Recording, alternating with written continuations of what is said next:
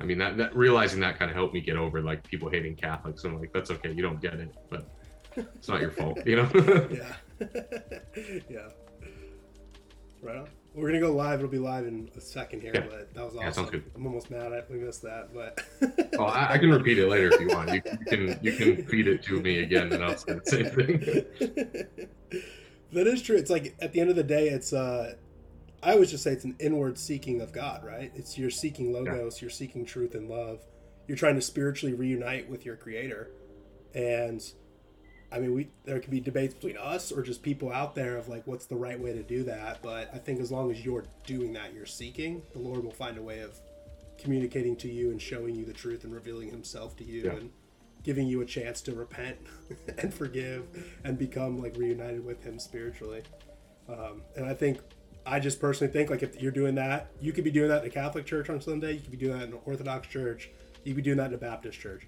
You could also be going to those churches and not doing that at all. You know, just going Yeah. through the motions, just totally like heart in the not not in the right place. You know. Yeah. Um, so I think it just varies. I really do think it's like there's no right answer. The right answer, I guess, would just be: Is your heart seeking God? Are you truly trying to, you know, Yeah. reject the rebellion against God that you once were in, and truly seeking to return home to His kingdom with Him? Yeah, amen, dude. That's right. Yeah. but sometimes it's hard to explain. You know, someone just born and raised in a Baptist church is just like, oh, these dang Orthodox idiots and their idols, you know, these Catholics and their idols, and they're praying to Mary as God or something. Yeah, like, I, I saw someone. Oh, speaking God. I should get off Twitter. But I, I saw someone on Twitter today calling, uh, like the Catholic Mass satanic worship. And I was like, uh, I've never heard that one before. Thanks, you know. Whoa, really? Is No. really- right on. Well, yeah. All right, we're officially live here with. uh Do you want to use your real name or just your? yeah, yeah. No, I, I don't hide, man. Yeah. I'm Cameron Dixon. Yeah. Cameron Dixon goes by Praxis of Man. Um, you can find him at praxisofman.com, all his amazing blogs, which we'll get into some of them here tonight. They are truly amazing. Um, follow him at Praxis of Man on Instagram. Uh, it's P R A X I S O F M A N. And uh, patreon.com slash Praxis of Man, too, um, if you want to support the man and his works. Um, Thanks, man. yeah, I just found you a week and a half ago, and I've been obsessed. so thank you for coming on. I've been reading Yeah. like every one of your blogs, listening to like your other podcasts that you're on. Um, it's just awesome what you're doing, truly. Thanks, man. Yeah, no, I appreciate that a lot. Yeah, yeah, just yeah, we'll get into it, some of it. I'll keep fanboying fanboying out over you, but uh, I always want to start off by just asking you if you wanted to like share your testimony or like your life story with my fans Yeah. and followers and viewers. Yeah, man. So, you know, like you said, I've, I've been on a few podcasts before, and it's pretty typical. You know, they'll ask me, like, what's your story? Why are you doing this? What's the point? And, you know, I, I always say the same thing. Like, I wish I had some crazy dramatic story to share with people of why I started writing blog posts and why I started making, you know, Instagram stuff. And, you know, it's not that uncommon. Lots of people are doing that these days, but, you know, I'm just a normal guy like I've been Catholic my whole life. Um, I'm a full-time software engineer. That's my normal, you know, day job. And just like a lot of other men, you know, you grow up in this culture in the modern world and you realize that something is missing. You know, people don't treat uh, masculinity with any kind of reverence or respect. They, they, you know, they think it's an unhealthy uh, force in the world or, you know, whatever toxic masculinity. And, and you know, I'm obviously not the first person to realize that by any means. A lot of people are woke up a long time ago and realized like, what the hell is going on? Like, you know, we had all of these virtues and things we valued in men, you know, for thousands of years, and then all of a sudden they're evil and wrong, and we shouldn't be, you know, striving for that. And you know, as a result, again, this is just preaching to the choir because everyone's been saying this. Like men just don't have a clear identity in the modern world anymore. And you know, the reason I started writing blog posts was just, you know, you have all of these ideas floating around in your head and things you want to say kind of like to the world. And so I just started saying it. you know, I just started writing. I made a website, I made an Instagram page, and you know, was able to to get a little bit of an audience. And I've just been going strong ever since. And just, you know, whenever I have something to say, I say it. I don't really schedule posts like you know, I do this once a week or three times a week. I just write when I want to write and say things when I feel like they need to be said. And, uh, you know, that, that's my story. And I think that a lot of guys are experiencing that same thing where they grew up in a culture that was really hostile towards, you know, I hate the term traditional masculinity because masculinity doesn't need a qualifier, but people understand what I mean when I say that. So I'm just going to say it yeah. But um, you know, people understand now, growing up in this culture that doesn't uh, respect or try to encourage men to to uh, be traditionally virtuous and to embody these kind of classical um, ideals for what it means to be a man. You know, we're told that they're harmful nowadays and it's not good for men it's not good for the world it's all part of the patriarchy nonsense that everyone you know again everyone's been talking about this stuff so you know, the, I guess the turning point was was this. I had been thinking about doing this for several years, probably since since I was in college. You know, I'm I'm 27 now, so I graduated college when I was like 22.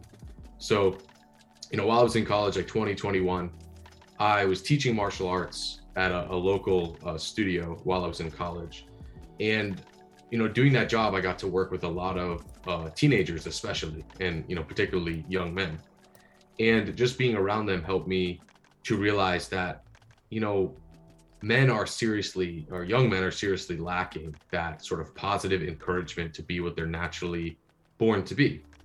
And you know that that kind of inspired me to think like I want to do something about this. You know, I'm working at this job and I can help be a positive influence to, you know, 10 or 12 young men at a time. But I wanted to do something bigger than that. And I want I wanted to see how how much I could kind of spread a positive message about masculinity. And so I had thought about starting a blog or a website or something for for a few years. And the turning point was actually when my uh, son was born uh, almost two years ago. And I realized I'm like I've been putting this thing off. You know, there's always excuses about. Um, you know, I don't have a lot of time. I'm super busy. You know, I have a wife, I have a job, I have a house, and all that stuff. But, you know, when my son was born, I realized I don't want him growing up in the world that I grew up in. And I realized that there's a pretty slim chance the world is going to change a lot, you know, by the time he's five or six or seven. But it can change a little. And I realized that the longer I put it off, the more I'm doing a disservice to him. Because, you know, I'm obviously, as a father, going to do everything I can to raise him properly and to teach him what it means to be a man and to encourage him to embody those traditional virtues of masculinity. But the problem is that I may appreciate that in him and he may appreciate that in himself one day. But if the world doesn't appreciate that in him, he's going to be missing something. Yeah. So, you know, that was just the turning point for me. Like, I just need to do this because I have a son now and he's going to grow up really fast and the world is not changing for the better. It's getting worse. And again, I, I understand I'm one man writing blog posts and, and doing Instagram stuff. Mm-hmm. And it's not, you know, in the grand scheme of things, I'm not doing this kind of uh, grand scale project, at least not yet. And, uh, but it starts that way. And if you have enough men doing this, you know, there's a pretty big like masculinity space online right now that's carving its way in, in its own corner of the internet. And that's all it takes to start you know a movement and to get a lot more men hearing about these things because for a lot of guys and th- this was sort of a more recent realization is that you know i grew up knowing something was wrong but for a lot of guys they don't know that because they're sort of inculcated in this culture that doesn't really tell them that like this is uh what it used to be like. It's a completely ignored. And the only things they hear about masculinity are bad things. It's not like it's not like how i grew up where it's hearing like you know from my father from my friends from my you know from priests and stuff about like this positive healthy way a man should be. And then you hear it from the world on the other hand that that contradicts them. For a lot of guys they don't hear that positive side at all. They only hear the negative. So they grow up kind of in a way like brainwashed into thinking this certain thing about masculinity and then they have no idea of what it means to be a man. It's like they know what what society is telling them it doesn't mean to be a man, but they don't know what it means. And then yeah. society has no interest in telling them. you know, they don't they don't want them to. yeah. So the thing is like men just need to see other men being men. That that's the solution here. And and the problem is most men either don't know or can't or don't feel like uh, it's right for them to do it or they're going to get a lot of backlash from people in their life or from the world or whatever. So you know really the solution to that is just to have men start to see and be influenced by other men who are, are promoting this positive message of masculinity and not hiding behind it out of fear of retaliation. So you know if i had to summarize my story that that's really it. I'm just a normal dude who saw a problem just like many other guys and decided to just start talking about it because once it's out in the open and you start talking about these issues, other men may be exposed to sort of this um, actual masculine presence for the first time in their life. And that's a powerful thing because, you know, he can have that one man can have his mind changed and change his life, and then he can affect other men. And there's sort of that generational escalation where, you know, maybe for generations and generations, the men in his his family line were sort of declining and they were becoming less and less masculine, less and less strong, less and less courageous. But then it takes one guy to change that. And then he teaches his son what it means to be a man. And his son teaches his sons. Yeah. And then before you know it, you've reversed course. And that can start with just a few people talking about this stuff in the open. So Yeah, that's amazing. Yeah. That's um I love that point. Like men have to see men being men. but more importantly, like boys need to see men being men. You know, it's really yeah. important that we, yeah, like we have to rebuild each other, right? Like our peers who are pretty broken and weak, and you know that's not by accident, really. Um, yeah, I mean it's it's the old adage from from the Bible, right? Like iron sharpens iron. You, yeah. you, people know what that means, and it's so true. Like I, I was in Boy Scouts growing up, and you know, Boy Scouts used to be great, like you know, 50 years ago but it's become a shell of itself now. And what used to be like a great space for, you know, young men to build camaraderie and be around other young men their age and around older men who are positive influences doing, you know, masculine things, cultivating camaraderie and friendship and actually developing virtue from a young age as, as just it, that's all gone. You know boy scout is nowadays is basically like a glorified wilderness club. And i experienced that firsthand. And you know, there were aspects of it that were great. I have my two best friends were with me in Boy Scouts, and they were both, you know, uh, both my best men at my wedding. And one of them is, uh, you know, the god godfather of my son. Like we're great. We're, we've been friends our whole life, and Boy Scouts played a huge role in that. But I realized that it wasn't really Scouts that was doing that. It was just us being around each other a lot because because we happened to be doing that together. But the actual activities we were doing didn't really cultivate that, and it, it's sad because so many more you know men's only spaces are being turned to, turned into unisex or or even worse they're being turned into women's spaces. Yeah. So it, it it's yeah it's not good. Yeah i heard that's because it's not boy scouts anymore right? It's just scouts and it's you know. Yeah. So now yeah, you don't, have boys becoming like, men. You have yeah. boys and girls just trying to what date? Impress yeah. each other act awkward around each other? It's not like a that's safe right. space I hate using that word, but like a, a you know a place, a private place for boys to be boys and boys to learn how to become men. It's now this like weird social club where it's I don't want to offend people. I don't want to get in trouble. I don't want to say the wrong thing. Um, yeah, it's yeah. I mean, that's where we're at. Where telling telling people that this is a boys only space is offensive. Yeah, it's it's like what like we've always had boys only and women's only spaces. Like that's always been a thing. And now that's offensive to say like men and women are, are fundamental. I mean, I like I almost feel like saying this and harping on this is stupid at this point because everyone knows the world is so screwed up. like I, you know, I'm saying all these things that are wrong with the world, and everyone's like, "Yeah, I know." You know, we have a, a freaking man competing in women's swim meets. Like, how much more clown world is it going? You know, can it get at this point? Don't challenge. And, and just challenge complaining about these things isn't going to help. It, it, you know, yeah. it, it's hard not to, but yeah, yeah. Well, like you said, I mean, that's that was amazing. So many amazing points you brought up in that um, opening, but like, it's so crucial to do anything to help, right? Even if it's just some blog that two people read even if it's yeah. like just it, just doing something is putting positive change out there and it, you might be planting some seeds that you don't you'll never know you'll never see the yeah. fruit that, that develops from it and especially too like you're saying like for your son like if you can just make the world a better place even in your house that's going to make a big impact on your son then take a, a step forward. Maybe you're going to help your community a little bit. Maybe your friends and family are now being inspired and being like challenged and pushed, and they're learning, you know, because of what you're the work you're doing, whatever it may be. Um, not just you, but just anyone out there, you know, generalizing this. And then you take that to your church, you know, and then you take that to, and you you can start like those spheres of influence can start increasing like a ripple, like a like a puddle hitting a pond. those ripples yeah. can go out in every direction. And at the end of the day, like even if it's just your family, even if it's just a handful of people around you, your coworkers, your friends, your family, a couple people in church, that makes a big difference. And if everyone starts doing that, that makes a massive difference. There's no oh, like, 100%. oh, it doesn't really matter. No one's reading my blog. It's like, well, the four people that read your blog could actually go out and do some incredible stuff, and that all sparked because of your blog, you know? Yeah. So, yeah, I think that change, be the change you want to be in the world, or you want to see in the world, is very true. It's not just oh, yeah. bumper sticker or some like, oh, pat you on the back and make you feel good.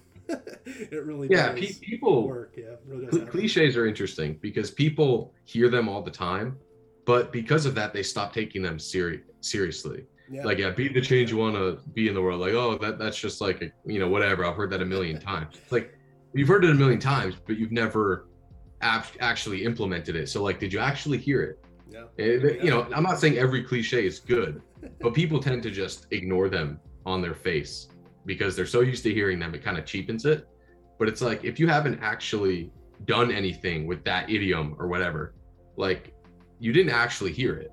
You know, yeah. that's good advice. Be the change you want to see in the world. Like that, that's actually true. But most people just ignore it because they're like, yeah, like that's just a cliche talking yeah. point. Like no one cares. But yeah, just just to harp on that real quick. It's like yeah, just our world is so big. I don't know the right phrase to use for that. Like so globalized or whatever. Everything's so widespread that like people think like yeah. unless you're president, you can't make change and people think like oh only the president. Like how many people are just like trump's gonna save us. Only trump can save us. And now that trump's gone it's like we're doomed. We're ruined. He was our guy. He was our one guy that was gonna save us. It's like well all of us are gonna save us. Yeah one guy in office who, isn't yeah. just the only solution to all of our problems. Like we are the solution. And we we yeah, like, people who say things like that. when we give our power to one person you know yeah people who say things like that it's just an it's just an excuse to not take responsibility yeah. for yeah, their life. You exactly. know if they can blame somebody else who has power and influence for not doing what they want them to do it's like a really easy way to make themselves feel like they're helping. Like oh i voted for him. Like i did my part. Like really?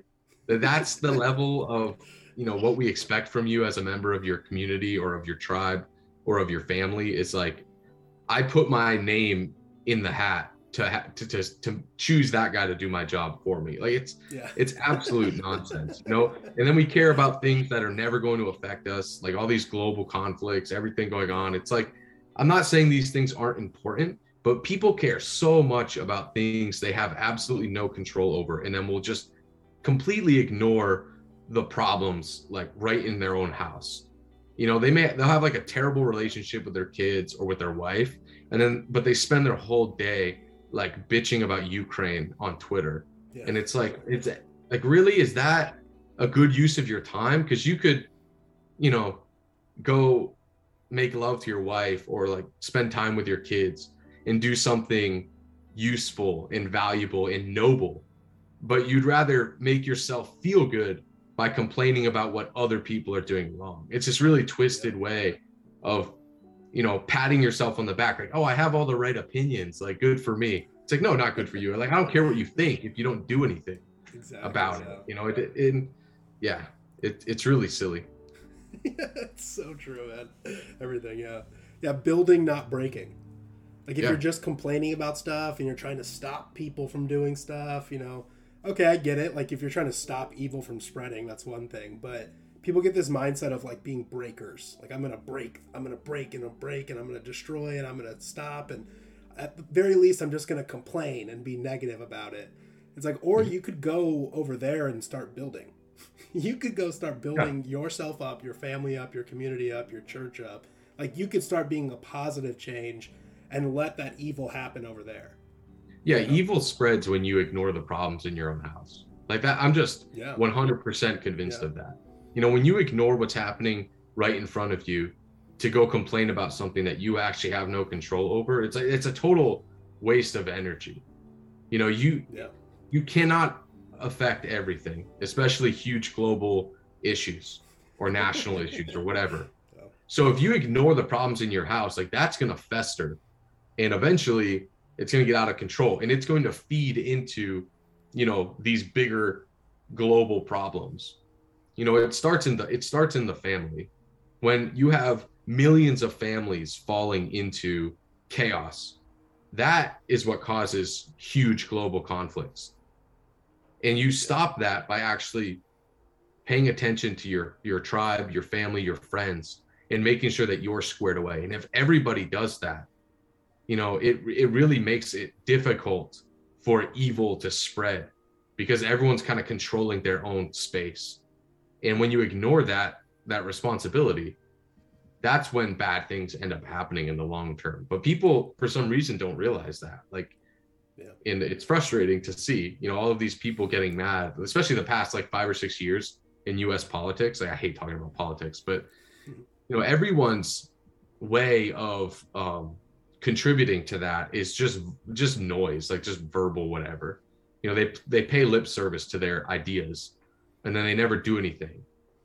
And what ends up happening is like i said before you just have a whole country of people who think that their job is to put their name in a hat and not to actually help their community. I mean how many people do you know have super strong political opinions but don't attend their like local legislature meetings and stuff? Yeah. they, they're not involved in local politics at all. And it's like you actually have a, a much bigger opportunity to impact your life e- even your life make your life better by being involved in your community. But that takes responsibility. You actually have to be held to task for your words.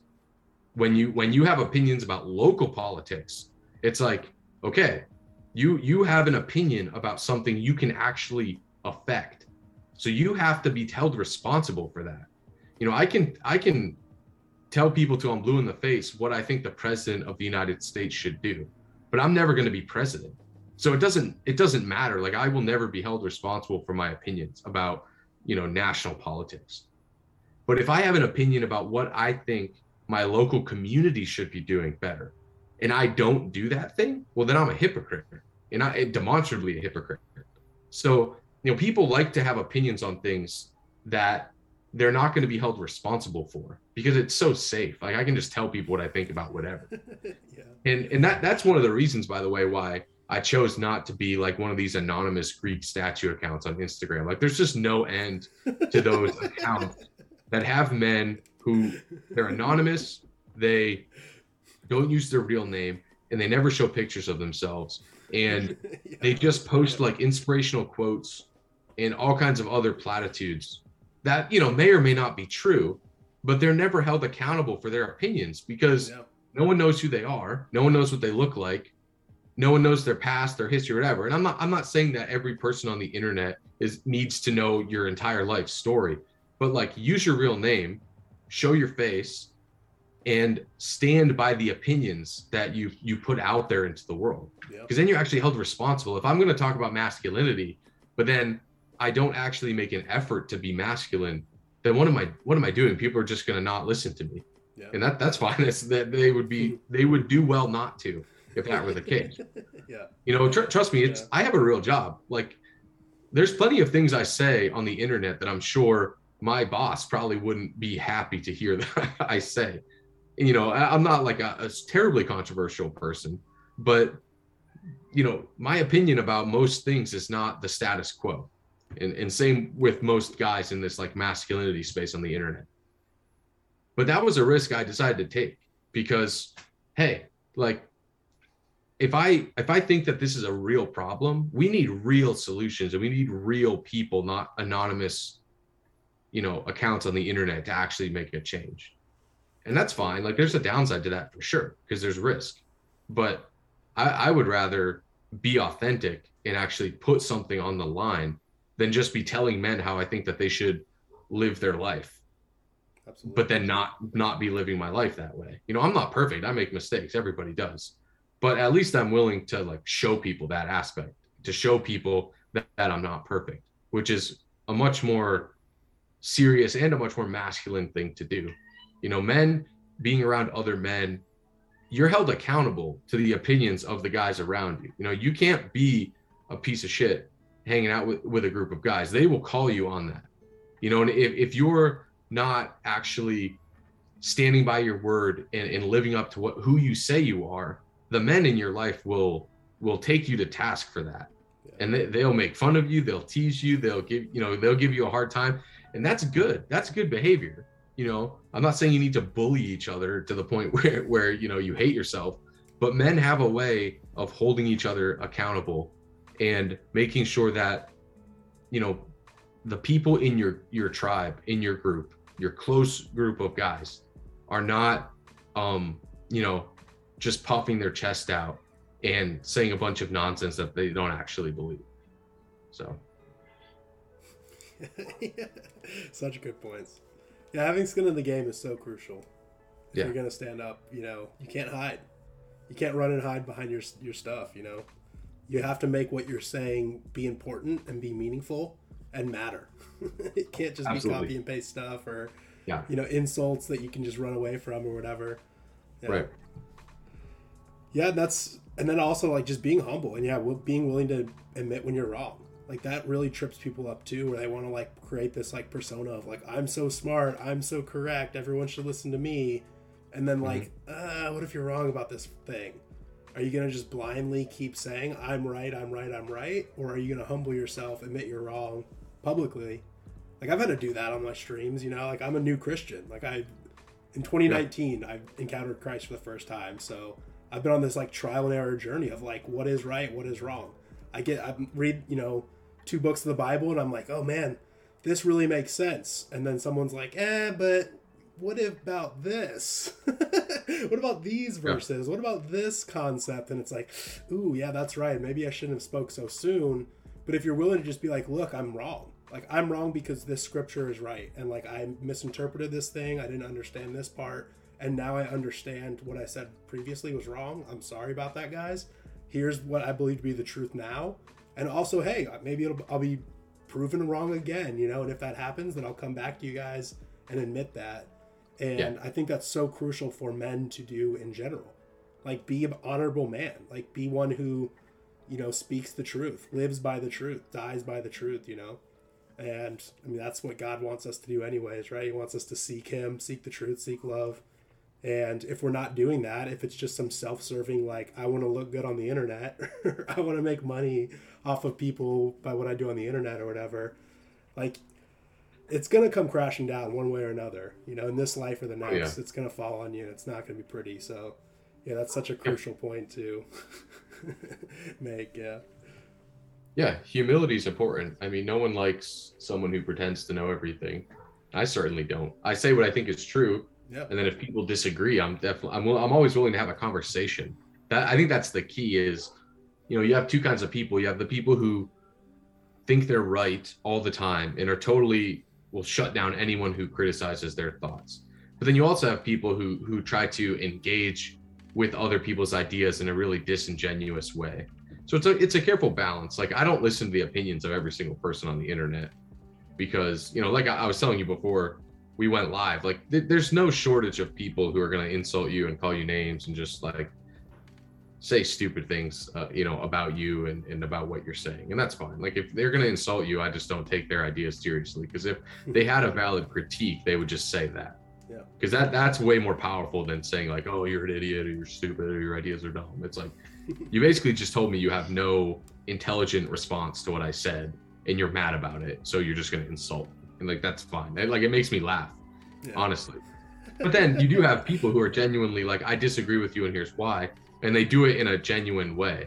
And I'm like, yeah, m- more power to you. Like, I, I would love to have these conversations with you because number one, it, it's good that we're just having these conversations in the first place. Like, I don't need to be right. I didn't start, you know, writing blog posts and making Instagram stuff to be to show people how much I know and how right I am. I did all this to start a conversation and to spread my ideas. And if my ideas are garbage, then I want people to tell me so I can learn the truth, you know?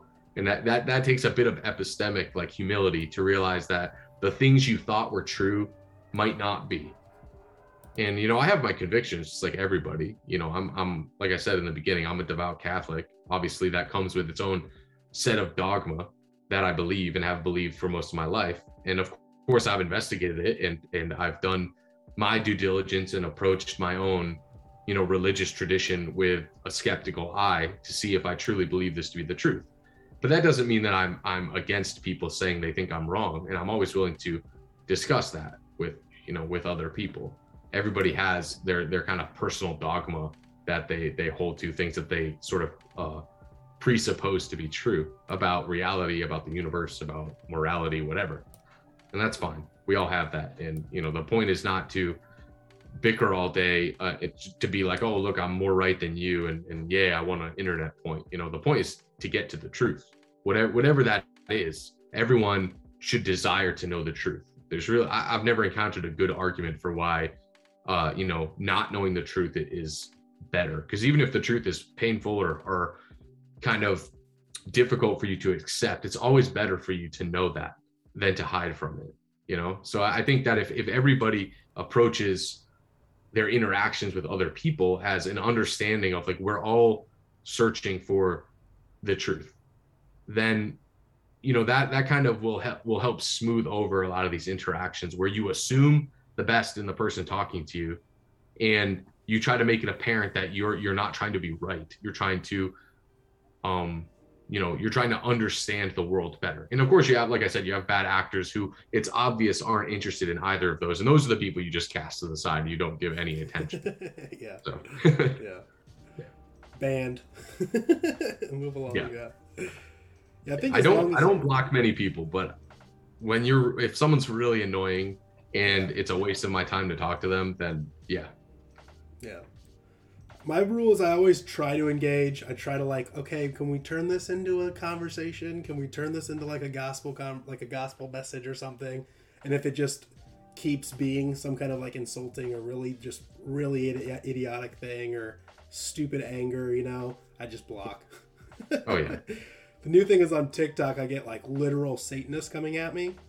And I, I will still, I kind of am still just like, you know what? Maybe today is the day. Maybe God had to really just put this person in front of me with anger and hate in their heart, and they're coming with a mocking, and they're they're coming with like condescension, and they're trying to tear me down and ruin my day. And I'm gonna be the light. I'm still gonna shine that light on them. And then if they still are just rejecting that and in denial of it and still coming with just hate and fear, it's like, all right, I just don't need you on my page, you know? Um, Yeah, there's this idea, you know, that people kind of misunderstand about Christianity, this whole like turn the other cheek, love your enemies stuff. You know, and people kind of mistake that as like, oh, you should just let yourself get beat up and never fight back. yeah. But th- that's not the point. You know, the, the point is that by actually showing kindness and love towards other people, even when they're hateful towards you, you disarm Satan against yourself. The, the point is not necessarily, you know, okay, I'll say it this way. The whole point is not just to like love the person in front of you. The, whole, the point is too to love yourself and to do what's good for yourself. And hating other people is not good for you right that that will fester and that's actually bad for your own soul to to to hate another person Yeah. it's also it's bad for them because you shouldn't treat other human beings that way even your enemies but it's also bad for you to hate other people. So by choosing to love another person even your enemy the idea is that the theological idea is that you're disarming you know kind of this spiritual attack that's coming towards you this temptation to let that anger affect you in a bad way. Because then the enemy wins. You know if, if their goal is to hurt you and you give in to hate they're they're hurting you. You didn't you didn't deflect their attack. You didn't do anything. You surrendered to you know what what they were trying to do to you. And this idea that you know we need to love other people you know love love i've written blog posts about this before ma- many times because it's one of the things i think that people most misunderstand in our society is that love is not a feeling. You know love is not uh, attachment to another person. Yeah. you know It's not an when you love somebody you you build attachment but that feeling of attachment of like fondness is not love love at least in the catholic understanding is an act of the will meaning when I love someone, I I I desire what is good for them for their sake, not for mine. See, I, I can desire good for another person so that it'll benefit me. That's not loving someone. Even if I desire what's good for them, I'm still like in a way trying to use that person for my own benefit. So the, the the Catholic understanding of love is that love is to will the good of the other as other, meaning for their own sake, not for mine. Now, when it comes to loving your enemies, what it's saying is that you should will the good of your enemies. Sometimes enacting justice on your enemy is doing what is good for them. Right? Because because justice theologically under, understood is kind of setting things the way that they should be. And sometimes it's an act of mercy to actually um, enact justice on your enemy. You know that that's why christians are not opposed to violence completely right? It's not like we we're not pacifists. It, it, you know we have just times where we believe it's morally acceptable to use violence to protect innocent life you know to to wage a just war under very you know specific circumstances if it if it need be. So you know this idea that loving your enemy means like we're pacifists and that we never fight back is total nonsense. Like that's not what christians believe about a love or about justice or about you know having enemies. The idea is that you should obviously will what is good for your enemy. And if, if what is good for your enemy is to be converted you know to to the christian religion uh, you know any anyone who's honest about that would about any religion would say that that's their would be their goal is to convert everyone over to their religion. You know i'm not saying that that's plausible it's going to happen or that i'm, I'm always trying to convert people. But if you have a religious belief a worldview you obviously think it's correct. So you obviously would want other people to think the way you do. That's just honesty about you know your beliefs. But anyway like to recenter here the idea is that you know you want what is truly good for your enemy what good does it do you to hate them and want bad things to happen to them Like, okay, you got your revenge, your retribution, whatever, but like, how does that actually help you in the long run? Yeah. You might feel good about it in the time, but that doesn't actually mean it helped you in any way. And, and there is a sense in which you sort of gave up a piece of yourself to get revenge and retribution on somebody. Yeah. And it's like, is that actually good for you? You know, you may have all this anger and hatred towards your enemies, towards another person who harmed you, but like the best revenge is to not let that hurt you in any way. It's like it just bounces off of me. Yeah. And that, that's what I mean when I say like to love your enemy understood properly is not be a pacifist and just let them destroy you. It's actually the opposite. It's specifically choosing not to let their hatred for you destroy yourself. Yep. yeah. Yeah. Romans 12 is a good one where uh, Paul's explaining like what to do when evil comes after you like that and it's like rain down love on them. And like you said, yeah, like love is not like a feeling and an emotion as much as the screens yeah. and the Give people of this hug, culture you know, want like... to tell you. It's it's just feeling good inside. no, love, yeah, is, love is love, man. And love you know? comes from the source. You know, like we get our love from God, and it's an action that we redistribute out into the world for others. And yeah, that's so crucial. Like, and I think the phrasing Paul Paul uses like heaping coals on on their head, but it's like you're doing that with like forgiveness and understanding and compassion, yeah. and that's not weakness. That's not like, I mean, the way the phrase he's using is like a violent act, like dumping a pile of burning hot coals onto somebody, you know. But you're not physically doing that. You're doing that with like godly discernment and like godly, like inspirational acts of pure love, pure truth. Yeah, and it goes back to what we were just talking about with you know handling haters on the internet. Yeah. You know, their goal is to to get a, a rise out of you. They want yeah. to make you mad. And the best way Divert to get back at them is to not care. yeah. You yeah. know, it's like I don't care. Yeah. And they're trying to they're in rebellion against God and they're trying to get you to join them. They're trying to divert your path, your walk away yeah. from God and towards whatever, whatever else that's not him. Yeah. yeah. and that's yeah. I mean, Satan has no power over you that you don't give to him, right? So like these evil people, like you lose, like you're saying, like when you give into that, when you respond with hatred, when you respond with anger and fear and doubts and worries and all this stuff, they're just like all you have to do is say no. All you have to do is reject it, you know, and just trust God and keep being close to the shepherd, trusting him, following him. And we lose when we give in to evil. Evil can't take us, you know. yeah. Um, yeah. Um, I wanted to ask too. Um, you kind of touched on it a little bit, but uh, I wanted to ask. My girlfriend in the chat is asking, "What's your son's name?" I don't know if you want to give that out or not. Uh, says, probably not. Yeah, uh, like I said, I'm, I, I choose to be the public. yeah. but I, I will. I'll yeah. protect my son. I, I appreciate. Just, I understand. She's just obsessed with baby a, names. You know, we talk yeah, I understand it's probably a, a, pure intention, just, just for the yeah. sake of his privacy. I'm, I'm going to keep his name to us for now. But yeah. But she says, "I bet he's precious." And... He is. Yes. I love him very much. And what I wanted to ask, awesome, not dude. the name, not doxing your son, what I wanted to ask is, has having a son changed you, and in what ways? Like, have you yeah, noticed the that's a that's a pretty typical question, and it's it's kind of hard to answer. Um, I think the way it's changed me the most is, you know, understanding that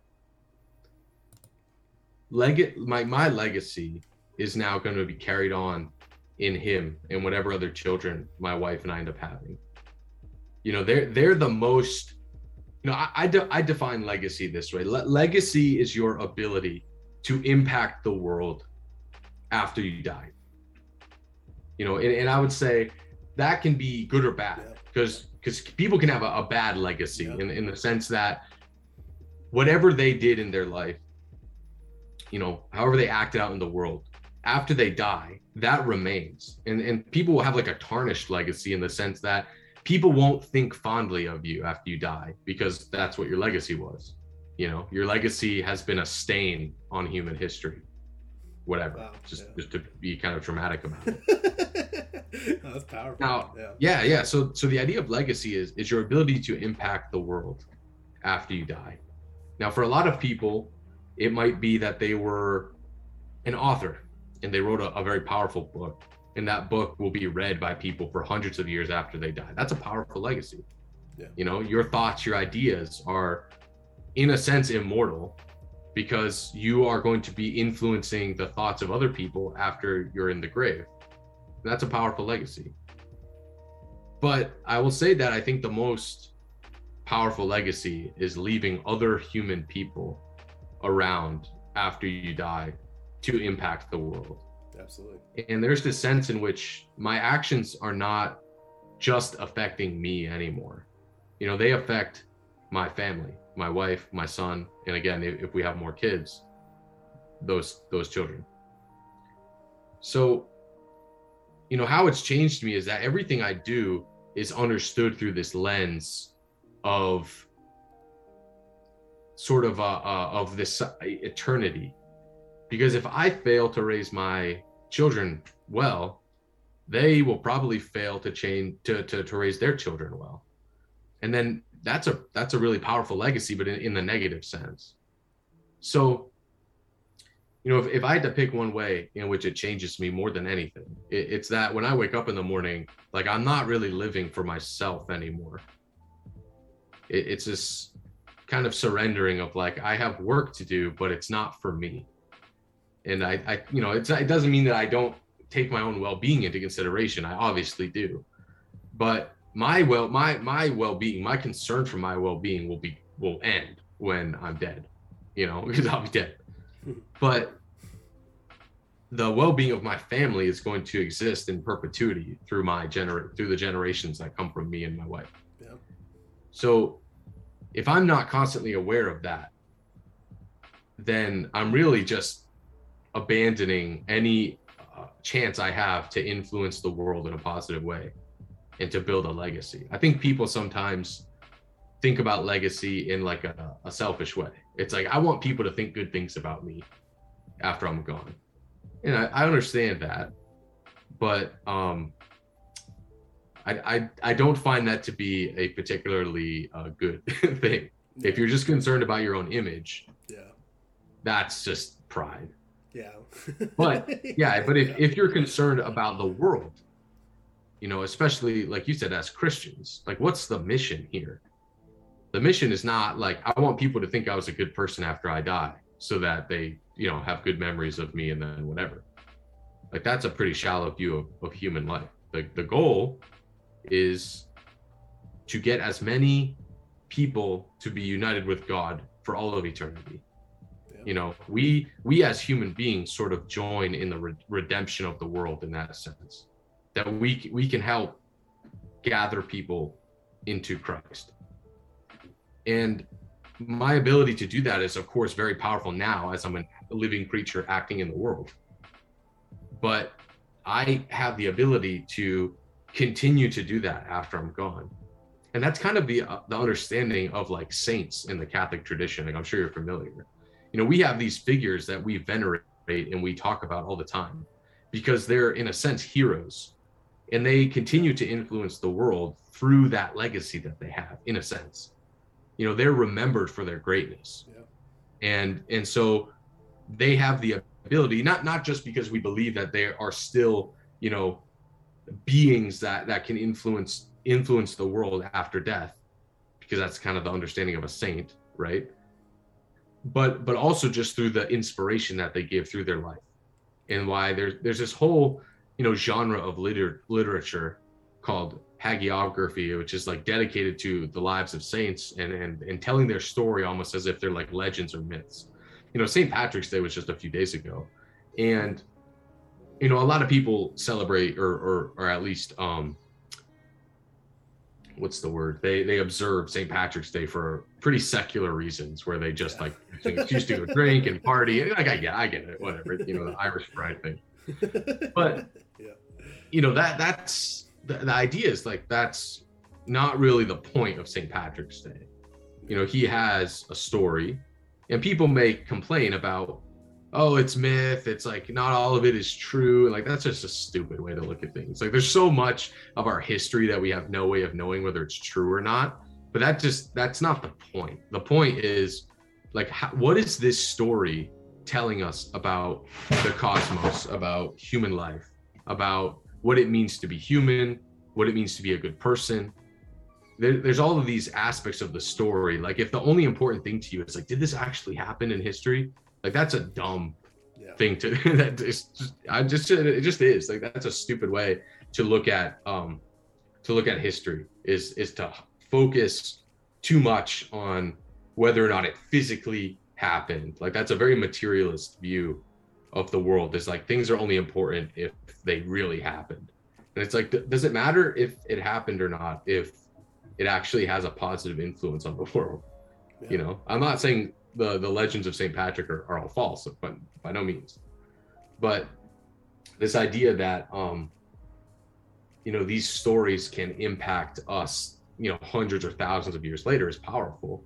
And it just goes back into that idea of legacy. Like, what are you leaving behind after you're gone? Is it a net good for the world, or are you sort of detracting from you know human existence by your life? And I think that that's a pretty good heuristic to use for like whether or not you lived the good life, right? Yeah, absolutely. Yeah, it's kind of like um like Aesop's fables. Like they didn't mm. happen, right? They're not real, but how much truth is in them? Right. Like yes, that thing did not happen, but when you read it, you don't have to be like, "Oh, this this didn't happen. That's not real. That that person, that character in the story is not real. That's this is all dumb." or can mm-hmm. you actually learn some valuable information from that can you be inspired by it can you you know the parables of jesus like they could have been real it could have been jesus like really talking about real events in the past or it could just be like examples that can provide so much truth and insight and inspiration for us and like mm-hmm. to better understand our actual real world using these fake scenarios you know like that are yeah. relatable um, yeah i'm i'm not a biblical literalist like i don't believe that the right way to interpret the Bible is to read it like a historical text. Like there's obviously as a Christian and as a Catholic specifically, there are events in the scriptures that I believe really happened in history. Like I have to believe that to be a Christian. You know, if you don't believe the resurrection literally happened, it's like I'm not really sure why you're a Christian. But regardless, that doesn't mean that every single sentence in the Bible is should be interpreted literally. You know, people have a, a tendency, and th- this is going to be, you know, me as a Catholic speaking, a lot of like uh, Protestants, for example, might disagree with this. Not not throwing shade or anything. I'm I can hear I can hear my friends in my head right now, like Yeah, yeah. disagreeing with this. Get this guy Right. off screen. Yeah, but uh, the Bible is not a history textbook. It's actually not just one book. It's you know, seventy whatever books. It, it's many many 66 if genres of literature. Protestant, and then 74 right. if you're Catholic, and then 76 exactly, if you're exactly. Yeah, exactly.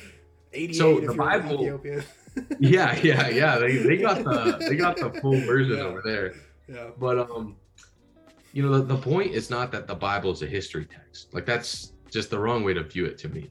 You know, there's many genres of literature in the Bible. You know, there's religious poetry, there's like psalms that are, are really just like songs or prayers in a sense. You know, there are narrative books which are describing events, but you know, for some of them they could be symbolic. And and it doesn't mean that that that's the trick is it doesn't mean it didn't happen. It means that reading literalism into the text is not necessarily accurate. And here- here's a good example I like to use, right? Like, is is Shakespeare true? You know, th- th- there's stories that Shakespeare wrote, but does that mean there's no truth in Shakespeare?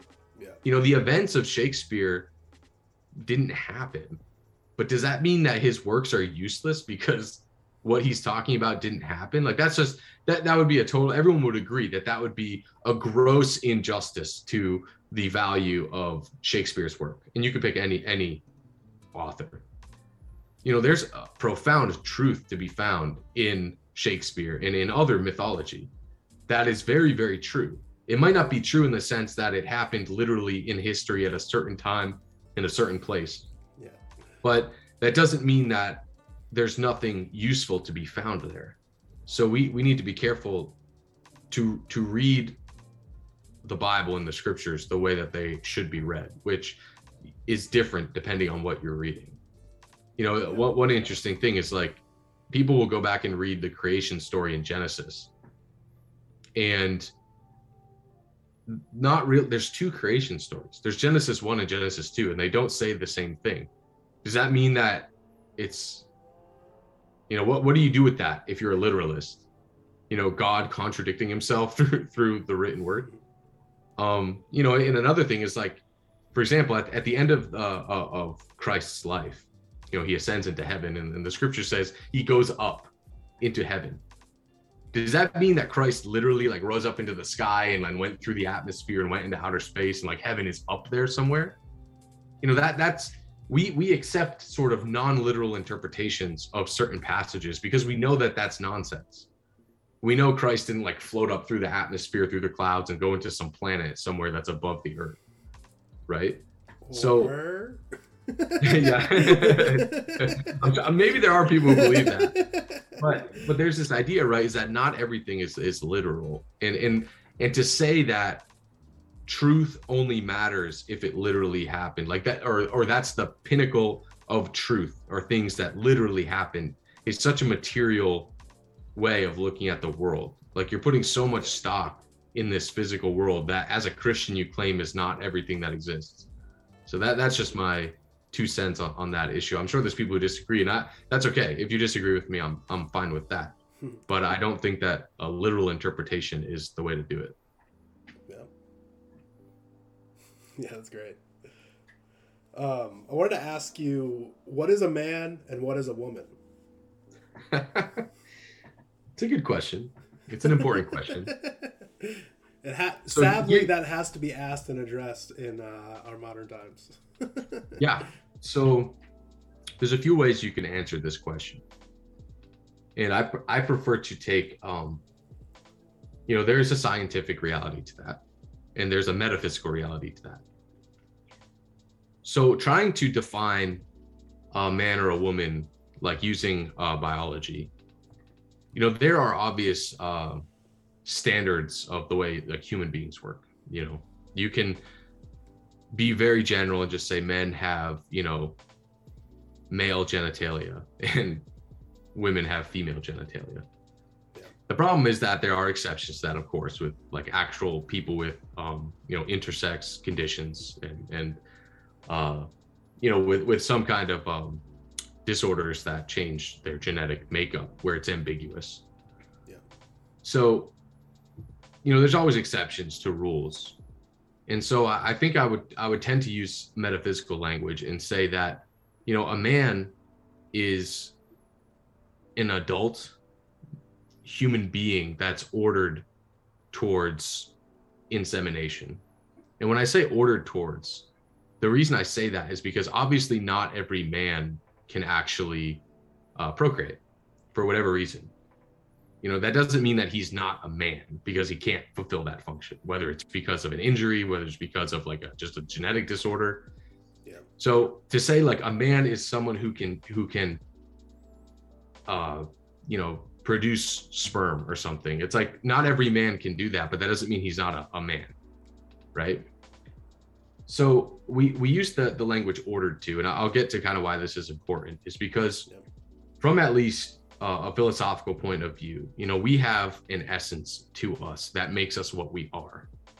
You know, we participate in a pattern of being that makes us what we are. Aquinas has an interesting uh, way of dealing with this because there's actually a big debate in uh, you know specifically within Christian Christianity of whether or not souls have a gender. Now the the typical view, or at least the, the typical Catholic view, is that they do not. That human souls are are not gendered. But that doesn't mean that we aren't gendered. Because what Aquinas would at least say is that our accidental properties in our biology, in our bodies, right? Because so, souls are embodied. We don't believe that we have a soul. We don't believe that we have a body. We believe that we are a body and soul. So that means that the body and the soul are pretty much inseparable in, in at least how we live our life right now in, in a physical space. So the idea is that these accidental properties affect our soul in such a way that it changes kind of the essence of what we are. That being a male, a biological male, orders me towards a specific role in creation. And let's say for women, right? And you you can understand these in symbolic in symbolic patterns with order and chaos, with um giver and receiver, you know, penetrator and receptor. These are kind of high level symbolic understandings of the masculine and the feminine archetypes. And they're useful because they tell us things about what a man is ordered towards and what a woman is ordered towards. And while, you know, depending on where you fall on this this issue of the the gendered soul, right? It doesn't really matter because now in this life we have a, a, biological reality. We call these accidental properties in philosophy. An accidental property is like a property you have that you don't need to be what you are. So, for example, I have blue eyes. I wouldn't be a different kind of creature if I had brown eyes. I would still be a human being. So that's con- uh, that's an accidental property. And our gender is actually considered, at, at least in my tradition, right, in the way I think philosophically, is actually an, an accidental property meaning that I wouldn't be not human if I wasn't a man, right? Men and women are both equally human. But these are accidental properties that have real effect on who we are. And they affect our being in such a way that that orders us towards a different uh, a different mode of being, so to say. You know, we are meant for different things. We are meant to do different things by our nature, by those essential properties that make us who we are. So, you know, it's always hard to define like strictly what a man is, but you you can say that a man is is someone who is ordered towards masculinity or a woman is ordered towards femininity in the sense that they're the type of being that participates in those patterns. And they of course have concrete biological realities. I don't want people to think that what i'm saying is that it doesn't matter what you are. You can be that that this that or whatever other else. Those biological realities you know actual human sex impact us in such a way that we are distinctly different things. We're both human but we're different kinds of humans. And it and it changes what we're ordered towards and what we're meant for. If that makes sense. Yeah. Yeah, I mean, and you kind of touched on some of the some of the key points, but um, that article you wrote about like the masculine versus feminine authoritarianism. Yeah, yeah, that was definitely everyone out there go check it out on his website. Um, it's great. Thanks, man. And uh, yeah, you touched on like it's kind of like the, in summary, like it, the abusive father versus like the overprotective mother, and yeah. how like men are just more designed for order and logic and reason instincts, whereas women are more like safety and shelter and security instincts. And that's right. just kind of like instinct is such a key word there. You know, it's like that's like our natural way, but also like society and culture can like lead the people astray from that. Men can become more feminine. Women can become more masculine, you know? Right. And then the power dynamic can also adjust and change all of that as well, you know? Yeah, that, that's why biology is so important when having this discussion and to view it, like I said, from a metaphysical lens, because you don't want to make the biology arbitrary. If you don't have a higher view, it's like, what? Why does it matter what my biology is if I can just choose to be something I'm not? So the idea, the idea here is that you're right. There are men who are less masculine, but that begs the question of like, should men be masculine? Is that like a do we have a moral imperative to be masculine? Because you know I, I want to be careful here, and I think a lot of men may uh, might make this mistake when discussing these things. Is they say like this is what it means to be a man, and they'll describe like ideal patterns that they participate in. And then like I I love that language. Like that's the whole idea about praxis and masculine idealism to me is that there's an ideal form of man that we we ought to be striving towards. And maybe we can touch on that a little bit later. It's kind of a, a pretty key part of my um my my my central philosophy with masculinity. But the idea is that if you focus too much on those things and not enough on like the physical biological reality and i realize i'm, I'm now saying like the physical stuff matters when like five minutes ago i was saying don't focus much on that. But the, the thing is the, the problem you run into is if you say being a man means like having these particular virtues well the problem is like a lot of women like females can um possess those those virtues. Yeah. Does that make them men? No and and a lot of men would all you know have issues with this kind of like transgender ideology get, that gets thrown out that says you know a man can be a woman a woman can be a man it doesn't matter. You know i think that uh jack donovan has the best way of addressing this. You know i'm sure a lot of people are familiar with jack's work in his book the way of men where he talks about the whole the difference between being a man and being good at being a man. And there's this idea that like if you are a biological male you're a man but that doesn't necessarily mean you're good at being a man. Yeah. And this idea of being good at being a man means that there is some ideal form that you as a man can participate in, in like the Platonic sense, for people who are familiar with like Plato and, and idealism and, and that kind of philosophy. So it's like you are a man if you're a male, but you can be more of a man. You like become more of a man as you participate more fully in the ideal in the ideal form. And that that comes in the in the idea of virtues that are, are traditionally masculine. Again hate using the, the qualifier traditionally but just to be clear about what i'm talking about here. So you know you want to be careful not to dismiss that kind of binary aspect of like being a man is in a sense a matter of biology. But being good at being a man is absolutely not a matter of biology. That's a matter of uh, metaphysics and, and participating more fully in the ideal form.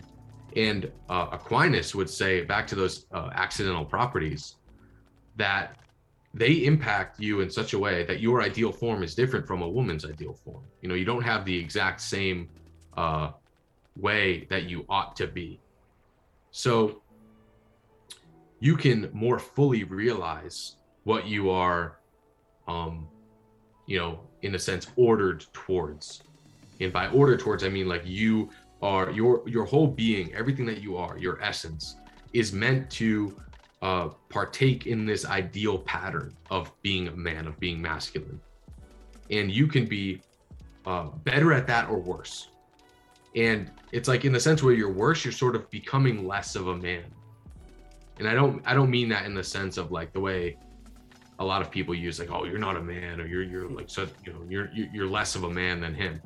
There's a sense in which that's true, it's not that you know if a man is like super effeminate he stops being a man in the sense of like he's not a male anymore but you would say he's like not fulfilling his purpose he's not Yeah. doing what he's ordered towards or he's not moving towards that which he's ordered towards being Right. so Yeah. it's like this idea of you can become kind of more or less of a man and aquinas would actually say and this is super fascinating is that as men or women become more ideally masculine or more ideally feminine they become more human it's like they they become more of what they are by fulfilling their purpose and and becoming more of what they're ordered towards and that's why it's so important in that kind of like aristotelian thought of essence and form and matter and all that stuff of you know you have sort of this binary essential realist nature of what you are you know just by the the raw biological material. But there's this fuller sense in which that's like the bare minimum of what it takes just to be categorized that way. You know it's you could you could think of it this way that being a man the bare minimum is just being a adult human male but then beyond that being more of a man is a matter not of just raw, raw biology or raw materiality, but it's more of a way of being and, and becoming an idea, uh, becoming the ideal. So, yeah, it's a long-winded way of Yeah. saying that biology matters, but it's not everything. And there's a lot more to being a man than just having, you know, the correct chromosomes, for example. Yeah, that's awesome. Yeah, like um, I covered this on a previous stream. Um, Stephen Mansfield, he wrote this book, book on or Men on Fire. Great book. Um, Yeah, I've heard really- of that book. I've not read it though. he's pretty good. He's pretty pretty sound on a lot of things. Um, but he had this interesting take on masculinity in that it's like there's almost three forms. So there's like as a man, so you're born a male, you can either reject masculinity, so you're in this category over here. You're far off, like what you said, like you're almost like not even a uh, human at that point. Like you're becoming like an animal. Like you're rejecting being like like you're rejecting living out the purpose that God created you for, which is to become masculine and but then in masculinity there's like almost three subcategories there's like and he's basically like i'll give it to you there's toxic masculinity there's traditional masculinity and then there's righteous masculinity you know and it's like if you could be all macho and masculine but if you don't have like the logos logos like if you don't have like the truth and love of god in you like you're gonna be quote unquote masculine. You're gonna be less of that like animal that's rejecting the purpose that god made for you but you also still are rejecting like what's good true and beautiful out in the world and you're seeking Yeah. for yourself. You're not seeking to do what's right. You're not seeking to live for just like a purpose that's greater than yourself you're seeking to what get more women and get more status and get more money it becomes very like selfish. And then there's just like um you know the traditional like you're basically just mimicking. You're basically just copying. You're like oh this is what a greek god did so i'm gonna do that. This is what so and so did so i'm gonna you know look at that guy. He's ripped. He's got a six pack i'm gonna have that too because that's masculinity. But like the reality is like righteous masculinity isn't necessarily about like being strong or being rich or getting ladies it's like fulfilling your Yeah. duties fulfilling your oaths like living Yeah. for a purpose that's greater than yourself like fixating your eyes on eternity like and so masculinity in of itself can be like re, you know different people can be doing different things and all be a quote unquote masculine male but are you using that for good are you using that for yourself your self-serving interests? or are you just doing like going through motions are you just following what you think you're supposed to be following but i do like Yeah, we're- concept of like people who just reject masculinity who were born with as like a biological male you do kind of become lost like you really are your outright rebellion is leading you to be, basically become more animalistic and Yeah. less of like an actual like civilized human being Yeah, because you're not doing what you're meant for, what you're ordered Yeah. to. And I mean, that, that idea of order is so important because it's like you can't really, like, you can fight against it, but your nature is always going to try to pull you back towards what you're meant to. It's like that's the idea of order Yeah. is that there's a way it ought to be or a way it is. And when you resist that, like, things are not good. Um, what you know, one of the issues I have sometimes with the way a lot of Christian men talk about masculinity is there can be an overemphasis on morality. Like being masculine means being like moral or, you know, being pious or whatever. And obviously, as a Christian, like, yeah, Christian virtues, I believe, are important and every man should embody them. Yeah. But that doesn't mean that that's the only thing that matters. Um, and and th- this is where I, I actually disagree with Jack a little bit, Jack Donovan, like I said, in The Way of Men, where he makes that distinction between being a good man and being good at being a man. I agree that that's a real distinction, but I think that being good at being a man is part of being a good man. And what I mean by that is, you know, if you're a Christian, you might be tempted to think a good man is a man who is moral, who doesn't hurt other people's, and is is uh, you know uses his power and strength to uh, help others. Those are good things, of course. You know, a lot of non Christians agree that those are virtues that we should try to cultivate in ourselves. But the problem is, like, you have a way you were created that as a Christian, you would assume, you know, you were designed by God to be this way. That God, you know, male and female, He created them. It's right in the creation story. It's deliberate. God made us different for a reason because we're ordered towards different things like I keep saying. So the idea here is that that comes with a certain level of responsibility and uh, duty, like you mentioned, what you're supposed to do. And there's a sense, right, in which being a good man is not just following a bunch of rules, following, you know, whatever system of morality your tradition has. You know, that's part of it. But being a good man also means being what you were meant to be. It's like got a, a what we call a teleology. You know, you have a certain end, uh, t- telos. You know, this word, this Greek word, meaning like your end or your purpose. You know, the telos of a knife is to cut, and you determine whether or not that knife is a good knife based on if it can fulfill its purpose of cutting. You know, if it's dull, if it's got chips in it, if it's not built well, if it's rusted, you would say it's it's not a good knife. Or you could say it a little bit more funny ways, it's bad at being a knife. and you would say that there's something wrong. You know, so when when I hear men say that, especially Christian men say that being a good man is what it means to be a man, I'm, I'm like, I don't know what you mean by that. Because if you just mean following the rules and helping others and having like a general sense of being moral or being ethical, like that's just a, a, a very short view of what it means to be good.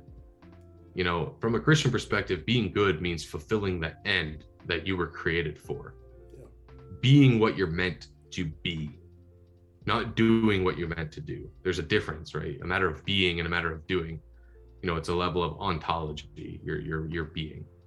And your telos is what you are your purpose is and um, you know this is in, in i guess this is actually the perfect transition into what i was saying before about praxis you know praxis is this idea from you know it has uh, various thinkers in like the, the classical ancient philosophers like aristotle and plato who talk about this you know even before them it's it's discussed but praxis is this idea of like goal oriented action you know a, a way of practicing of course it's related to the word practice so it sounds very similar um but sort of enacting ideas and, and practicing. So you can even use a sports analogy, which when when you say the word practice, most people probably think of like athletes. Yeah. You know, they have a certain goal that they're striving towards. And their practice is meant to change them in such a way that they can achieve that goal. So the reason I name my page Praxis of Man is to adopt this idea that we have a, a goal a telos, an end that we are meant for, right? Which you could say is like the ideal form of man. Now, now most men, I'll even say all men, do not actually achieve that, at least not in this life. But that doesn't mean that you you you don't pursue perfection. In perfection, in this sense, being perfectly what you are meant to be. Um, excuse me. So you know, we have this idea of praxis that I'm trying to get out there to people to understand that being a man is not a matter of just doing the right things. Being a man is a, is about being the right thing. Yeah. And that that requires your active participation in the world, right? It's not that what you do is not important. It's very important. But what is important is that you have an ideal in your head of what it means to be a man and you try to enact that in the world and and actually by doing so you change your being right you can think of like a bodybuilder you know they have an ideal form of what they want to look like in their head and they go into the gym and they lift weights and they do cardio and they diet and they're very disciplined and as they do that over time they change. I understand this is a physical change not not necessarily on the manner of ontology of like their being of what they are uh, philosophically speaking but it's a good analogy right? That as they participate in that regimen they change what they are and they become different. And and we as men can do the same thing in regards to our masculine identity and what we do in the world how we act out in the world we can more perfectly change what we are and become more of a man in in that sense. And it's not talking about like being macho or bravado or whatever but literally becoming more a more complete version of your own being. So you know i'm a christian and that's of course the way i view the world but it's it's very much related to this uh, theology that we have in the catholic church and, and especially in the orthodox church uh, in the Orthodox Church, they call it theosis. Catholics sometimes call it theosis, or we call it divinization. But it's this idea that we are created as human beings to become one with God, to become grafted onto Christ and to become part of God's body.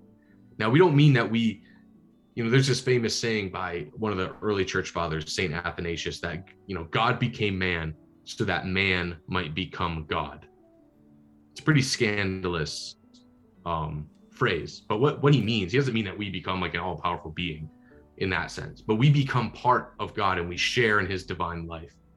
And that's the point of theosis, of divinization, of deification. It's like is that as perfection, right? Exactly. It's seeking perfection. Seeking of course, perfection like Christ was. Like Christ exactly. is the example of perfection. He embodied perfection, and then we are supposed to achieve that same state, right?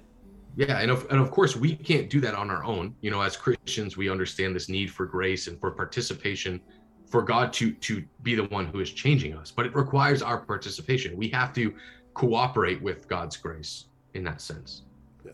And you know, I'm really using this same idea. It's just at a lower level of being. You know, being being masculine is not more important than becoming one with God by achieving theosis or deification but it's part of it because as I was saying earlier about Aquinas, what we are matters and it changes how we're meant to act out in the world. And as Christians, we would understand that as a man, you are meant to do different things, even in the even in a purely Christian understanding than women are, and that we are meant for different uh, ways of participating in creation. And and you can understand that at a most fundamental level, just when it comes to reproduction, right? Fundamentally different roles. But that is, in a sense, the most important way that a husband and a wife participate in God's act of creation, that divine act of creation, that we can actually participate in that by creating new human life. And that requires fundamentally different roles on the parts of the man and on the part of the woman. And that is, of course, related to what we are as human beings, but specifically as men and women. And so the like I said, the the idea I'm trying to get across to men here is that there is a way you ought to be. There is something you're made for as a man, and as you know, this applies to women of too, but of course, as a man, I'm speaking to men. That you have a, a form of being that is ideal, and you should relentlessly pursue that. And that your praxis in the world, right, your goal oriented action ch- helps you to become in the sense of your being you're more fully what you are meant to be. And that's the key philosophy behind everything i'm saying here is helping men to to see the world through that lens of i have a purpose a telos an end i'm made for. And my being my ontology is ordering me towards a spe- that that end based just by by virtue of being what I am. I have an end in mind, just like the knife. By virtue of the knife being a knife, it has a purpose, a creation, or it has a purpose as a thing in creation that it's made for. And we judge its its being its goodness or badness based on how well it fulfills that role and how well it can it can fulfill that role and that if it can't fulfill that role if it cannot achieve its end then it's it's not what it should be and there's a problem there Yeah. so yeah That's amazing. That's deep. yeah, that's amazing. well thanks yeah i mean that that's just what i'm trying to, to get people to realize is like you have to act in the world to change your being like that that's how you Yeah. You manifest these ideals. It doesn't matter if you like have a good understanding of what it means to be a man if you're like perfect philosophy if you never implement it. But the idea is not just i have an ideal and i'm going to implement it and that's the end. The idea is by implementing it you change like you become more what you are. Yeah. like it actually affects you. And that that's the key here is that you have to use praxis to change what you are and become more perfect and achieve that you know of course the ultimate goal as christians like as i said is to is to achieve that divinization to become one with god Yeah. and to be grafted onto christ. That's another uh, language we use. And the same thing applies at a lower level for men that like it's almost like one rung in the ladder is like you are a man so you have to become a more perfect man. And by doing so you become a more perfect human relating it back to what i said about aquinas and by becoming a more perfect human you become more of what you're made to be which is the ultimate goal of the human life. And that that's the entire point of creation by the way from the, the christian perspective is that create we, we were not just made for god's entertainment. Like that that's kind of what the pagan view of, of creation is it's like uh, all of these pagan myths and creation stories. You know the gods are using human beings as slaves. They're breeding with human beings. They're using them as like entertainment and human beings get caught up sort of in the fights of gods. But that, that's not the, the christian understanding at all is that god created us specifically to be one with him. And of course as human beings we're imperfect because we fell. And so the idea is that from all from all of creation you know i was just reading today this great book. I thought i had it near me but i guess i don't called the spirit of the liturgy by pope benedict who was the pope before the current pope and in that he t- he talks about how you know we have this language in christianity of um, you know men we were made in god's image. Men and women were made in in god's image. And he has this great sentence um, in this one chapter that i was reading saying that we were made in god's image in advance so that christ could become incarnate. It's not like christ was some backup plan because we failed you know in, in the garden. It's like he was the whole point Yeah. because the figure of christ is actually what marries humanity and god and what makes it he's what makes it possible for us to become one to achieve that that divinization like christ is the center point of everything he's the Yeah. the the the hinge on which all of creation turns and he's that that central figure in christianity because he is actually what takes humanity and takes god and and marries them together and that's what we mean when we say like christ kind of opened up the gates of heaven for us. Is that that under understanding that properly is that as human beings we were created for that end. Like that is what we were created for.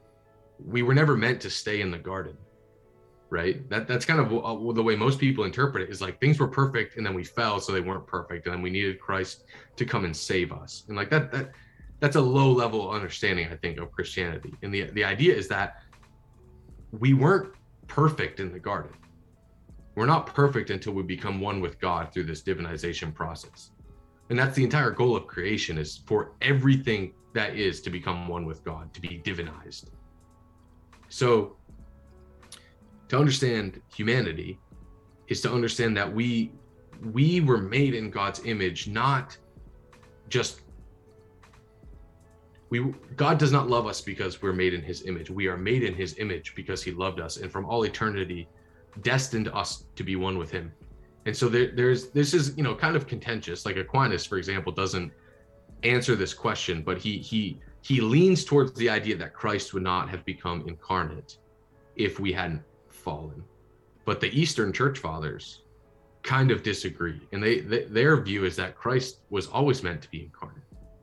And that he is the key to understanding human life like what we're made for is that even before the fall Christ was always meant to become incarnate, and that he's sort sort of that way of elevating humanity up to God, so that we can be divinized and achieve theosis.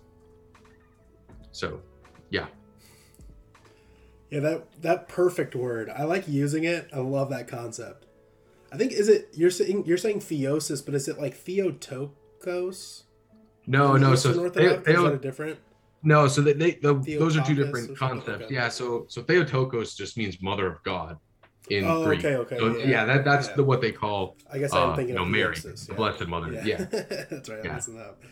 Yeah. Yeah. Theos and so yeah, of course, like all my friends in real life are like, no one's perfect but Jesus. No one will ever be perfect but Jesus. You know, and it's like it's true. Yeah, Yes. it's not like we. yes, It's not what we do. Like we don't make ourselves perfect. That's not possible because we're humans. We're not God. but I feel like it's but, like but it's God God a- wants to perfect us. That's the whole Right. point of creation. That's why He created anything, is to make it perfect. You know, it doesn't make sense otherwise. Why would God, an all-loving God, all-powerful God, create anything unless His Right. desire was for it to be perfected? Right, and and to become God's one plan Him. is perfect, and we are a part of His plan. So why wouldn't we be perfect? You know? Yeah. But then this- now we're not perfect now, but we can Yeah, through participating in in in a, uh, working with God's grace, we can become perfect. And, and no, no- you know, hardly anyone we believe achieves that in this life, and that's why there's this theology of like uh, purgatory, which is really you know people kind of get that twisted. They think it's like punishment for what you did on earth, and then once you serve your time, you can go into heaven. Like that. That's not what purgatory is. Purgatory is a, a- period of pur- purification by which we burn off in a sense not not in the sense of like you know it's hard to say maybe it'll be painful and uncomfortable because any purifying process is but it's this idea of becoming more holy so that we can become one with god it's like this final purification so that god can make us one with him you know that's one way to understand it Yep. Yeah. but I like I I just feel like when people deny that that concept of theosis, it's almost a cop out. It's almost uh "Ah, well, I'm, I'm never gonna be perfect, so I'll just keep sinning. I'll just keep doing what I'm doing. Right. I'll try a little bit. Maybe maybe I'll try tomorrow. You know, and it's like, or listen to the words of Christ and follow Him relentlessly. follow No, that's- me. that's do exactly as I do. Like say it. Like do this. You will do greater works than me. Like there's so many examples you can point to. Like John loved to write about that. Like, that concept of like striving to become perfect, striving to overcome your sin. Like you're not going to do it on your own. You're going to need God. You're going to need Jesus. That's the point of his existence in human form. But like the idea of you need what you're saying is like you strive for perfection and it is possible at the end of the day. It's not going to happen on your own. You're not going to will it yourself. But you that doesn't also mean that you can just sit around going like, "I'll wait for him to do it for me." Yeah, my, my most wait, recent it's blog okay. post was about that. Yeah. Yeah, my, my most recent blog post it was titled "You're Not Perfect." Or it was no, you're not perfect just the way you are. You know, that's something we hear in society all the time. Yeah. You're perfect. You love yourself. You know, you're Yeah, yeah. great. Flip that Fine. around in the secular world. It's I'm per- yeah, exactly what you're saying. I'm perfect. I don't have to do anything. I don't have to change. Yeah. I don't have. That is a yeah. terrible way of viewing human life. Because, because by by saying that, you're just lying to yourself. You know what, what what I said earlier about love, right, is to will the good of the other. But but if you want to apply that to yourself, right, this whole like love yourself culture, Yeah. to love yourself Yeah. Truly means to will your own good, and I don't mean that in a selfish way. I mean that you should desire what is actually good for you, for your own self. You know, if you, if you had a, a a relative, a family member, a spouse, or a child who was doing something actively bad for them, you would not be loving them by just like tolerating it, by saying like, "No, you're perfect the way you are. It's okay. Like keep doing this thing that's bad for you." No, you'd be enabling them, and you'd be not loving them, right? You'd be allowing bad things to happen to them. Um, yeah. So this idea that like we should be satisfied with what we are now because like we should just love ourselves and we should accept who we are that's nonsense and that is a terrible that's a, that's a derogatory view of human life it's to basically look at humanity and say you are imperfect but i'm going to just like change my value system to make vice desirable now Yeah. and that that's people think that by doing that, they're sort of giving themselves more inherent value by saying, like, oh, I love myself and my flaws, and I'm sort of elevating my flaws. No, the way that you practice self love is by purging your flaws from you because you recognize that you are a being worth that you you deserve not not in the sense of like you know in an arrogant prideful way like i deserve to be perfect but in the sense that because you are a creature that can kind of climb this hierarchy of being you know you ought to do that for your own sake because it's good for you. It's genuinely good for you to become more perfect. So you know this culture of like trying to get people to be satisfied with what they are is is is really toxic. It's not good for human beings. Yeah. And um you know there's some nuance here because i'm not saying that people should beat themselves up over their imperfection because that's not good either that's not healthy because that doesn't actually help you achieve perfection it doesn't help you climb that ontological ladder towards god right there's this beautiful icon in the uh in the christian tradition called the um the ladder of divine ascent. Yeah. And it's like a, a bunch of Christian figures kind of climbing this ladder that has all these rungs. And at the top of the ladder is God, Christ, meeting them kind of as they enter to heaven. And then up uh, as the ladder is going up, you see all these figures kind of falling down, and there's like these demons pulling them. Like pulling them, yeah. Like, yeah, this idea that like they they fell off the ladder and they failed to achieve that theosis. But if you continue to climb, you can you can become more perfect and so you know to, to to look at human life and say i'm fine where i am in the ladder is really not healthy. And you know you don't want to beat yourself up over your imperfections because then that can kind of stagnate and cause you to sort of uh, shut down and and feel like you're worthless. Like that's not what i'm saying either. I'm not saying that you should obsess and you know hate yourself and and, and try to beat yourself up over your flaws. But to have a healthy understanding that you're not perfect, to have enough self knowledge and self awareness to know where your personal limitations are, and to work extremely hard to try to overcome those. Like that's treating yourself like something that you love because you're you're looking at your life, what you're made for, what you are, and saying, I'm made for greatness. And so I'm going to pursue greatness and not try to convince myself that greatness is bad. Like that's what happens. Is they look at virtue, they look at they look at good things, and then they say that that is bad. You shouldn't want that. And that's that is like the most twisted, yeah. demonic thing I can think of. Yeah, you know that that's what that's what demonic means. Yeah, that's what demonic means to take what's good and invert it. Like there's this idea in Christianity that you know only God can can can can do a pure act of creation to create ex nihilo out of nothing. And that the understanding is that Satan, like Lucifer, was jealous because he doesn't have this power. And so to be demonic is not to create evil things because you, you cannot create evil, right? Evil is not a, a thing. You know, it, it's sort of like a force or, or the opposite of good. We, we call it like an absence of good. Like how darkness isn't it doesn't exist. It's an right. absence exactly. of light. Yeah. That's exactly right. So this idea is that a demonic force does not create evil things. It corrupts good things and inverts them. And that's exactly what happens in our world with this in everything is inversion. Yeah. That's how you can tell that things are, are evil, right? Yeah. Like you look at um even the transgender thing. Like it's it's not about That's getting literally rid of. I'm gonna about changing it and swapping it. You know, virtue becomes vice yeah. Things that were previously good are now bad. And that that's like the best definition of, of things being sort of demonic that I can I can say is like when you see things that are good, people trying to convince you they're bad, that is like a huge red flag, man. That is yeah. like, oh, you you are really an agent of chaos, man. like trying to tear, like you said, tearing down walls. Like you're not a builder. You're an agent of chaos. You're trying to just like tear down everything that's good. Yeah. Because it you resent it. And that that's what's happening in the world and it's it's everywhere. Yeah. There's a pretty eye-opening thing in the um this I don't, is it the Satanic Bible or whatever, the Anton LaVey Satanic Church guy. I'm not sure. Yeah, I've never really read much of that stuff. the guy Obviously, who like I'm trying to stay officially started the satanic Church of. Satan or whatever. Yeah. It's eye opening because like as a Christian, like I, you know, I read it and it's like I read it back in the day in, in, in college, and then I reread it as a Christian, almost as like let's study the enemy, right? Hmm. And there's a profound, there's a lot, of, there's a lot of insights, but a thing that really caught my eye is, you know, he's writing um, the seven deadly sins, right? Do them.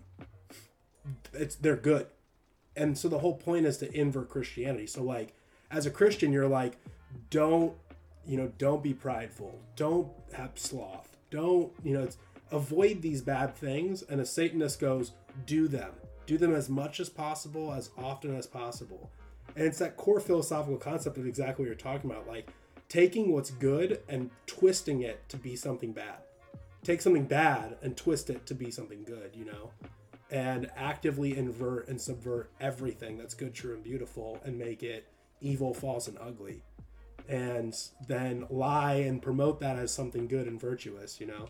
Twist the definitions of things, change the definitions of things, you know? um, and get everything away from an objective truth and into subjective truth because then you can twist and manipulate and change anything as a as a you know you can change truth quote unquote to suit your needs in the moment. There's not some objective truth that is what's coming from god you know? What's coming from existence and from creation yeah but yeah i mean i don't recommend just like going and reading it but No, but it's, that's- it's, that's you're using on, yeah. discernment like it's actually some insights you can learn from the enemy's playbook in a lot of ways Yeah. well do you think that um, men are failing women in our modern times It's an interesting question. Um, I'll say I'll say it this way: the best way men can help women is by being good men. And what I mean, what I mean by good men is not a, question of morality, like I said before. It's being good at being what they are supposed to be. Yep. And when men are not that, it hurts men, but it hurts women too. And the, the same is vice versa, by the way. You know, there's this kind of masculinity and femininity as as opposites, but you know, symbolically represented by chaos and order. You don't want to have too much order because then that's tyrannical, right? And if you have uh, you know too much chaos, that's just that's chaos. There's no order, there's no structure, and it's this chaotic existence, which is not good. So the the idea, and, and a lot of people get upset with this like idea of complementarianism, and yeah. I don't really understand what their issue is, but to me it's um, obvious but yeah i get so much pushback on it. Yeah, and, from and the idea christians is that from self-professing you know christians right, who quote unquote study the word. Not saying Yeah. they do or they don't they claim to. Yeah, but it should just seems to be so blatantly obvious but yet there's alternate yeah.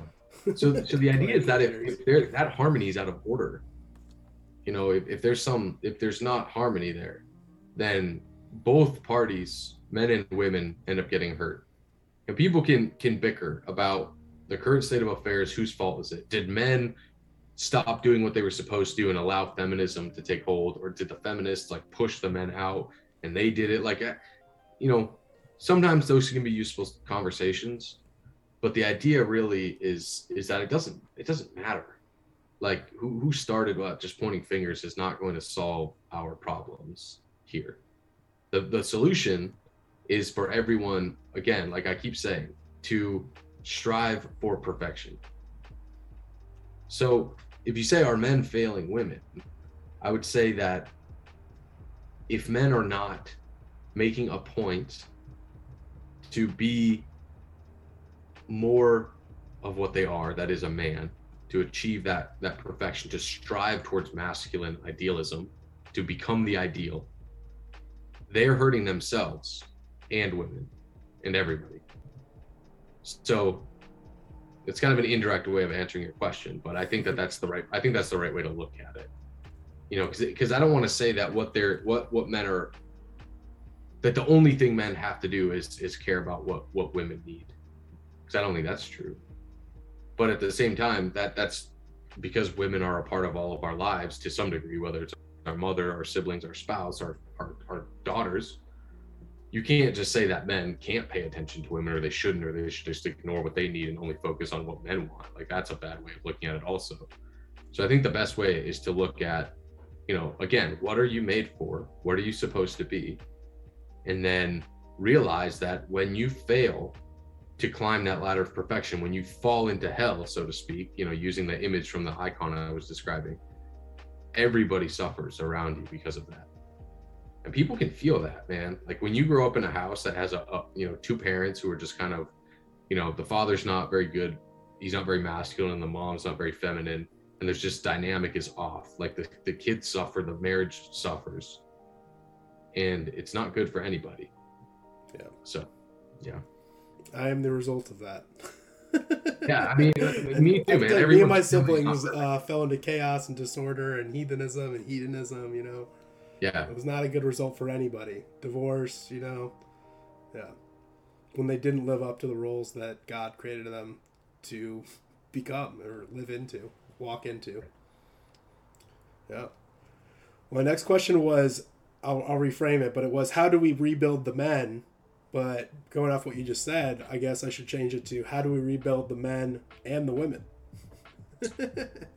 yeah, so I've made a point on my blog and on my Instagram page to not really talk about uh, what women should be doing because I'm not a woman and it's not really my place. And of course, I have, as a Christian, have a pretty good, decent understanding, I think, of, of like masculine and feminine dynamics. But I don't really think it's my job to to tell women how they should be you know if a woman was trying to tell men how to be i don't think most men would listen and i think that you know that that doesn't mean that how we how we feel about women and femininity isn't important but i, I just don't think that that's the the main focus I, I think the best way to help men get back on track is to convince them to to spend time with other men i think that that's really important i think it's important for men to have male friends at least a couple that they can hang around with. Yeah.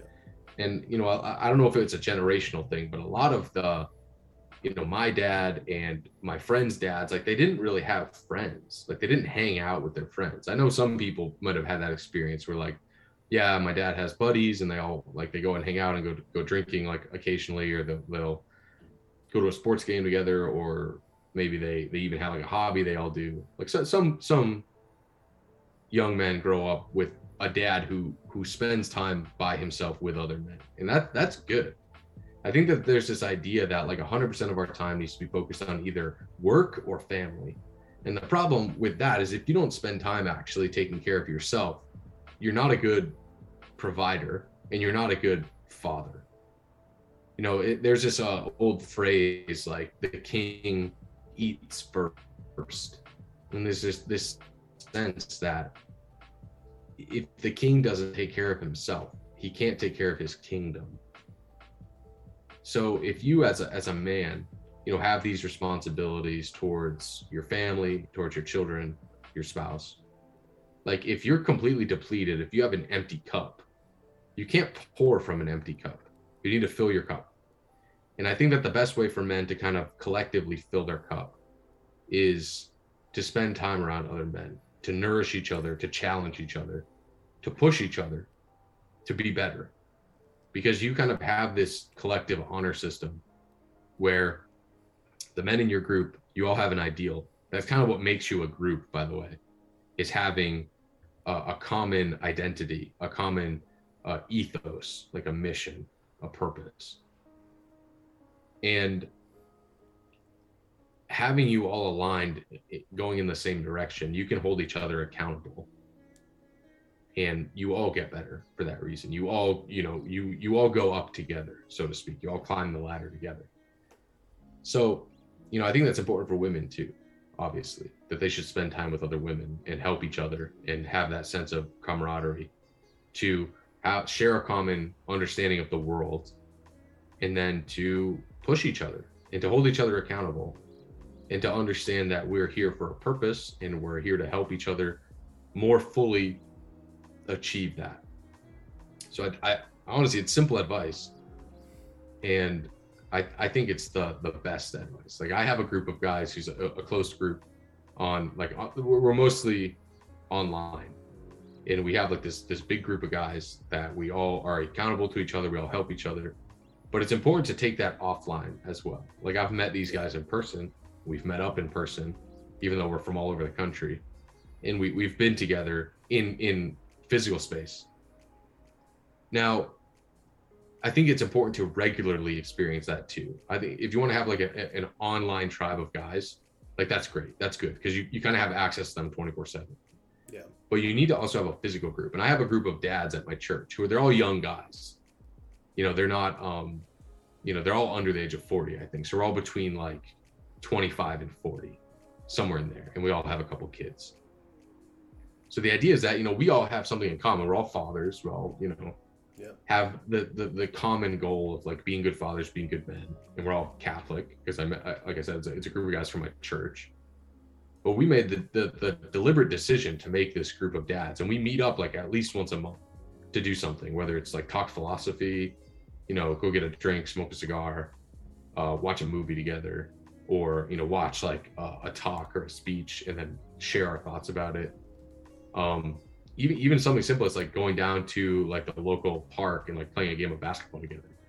Like that stuff matters. Like men being men alone by themselves is a powerful thing and men need to do that more. So if, if you're a guy listening to this and you are serious about this masculinity thing you need to your first priority is to go find other guys. Because if you don't like you can't you can't do this solo. Men have never been lone wolves. I know that's kind of a weird thing in our culture to like i'm a lone wolf and i'm so tough.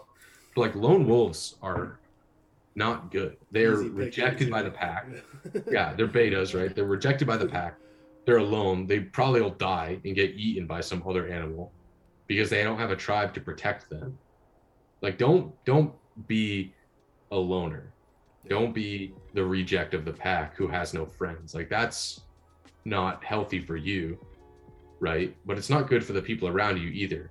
Because what is happening in this dynamic is like the other the other fathers that i'm around they're making me a better father. And my wife and my son get to reap the benefit of that as well. Like i do of course. Because being a better father like i keep saying being a better father is not just good for my wife and for my son. It's good for me. Like it, it makes me more of what i'm supposed to be and that's good for me. So this idea is like your tribe helps you and and then by you becoming better helps everyone around you. And then that's like a it's sort of this infinite circle of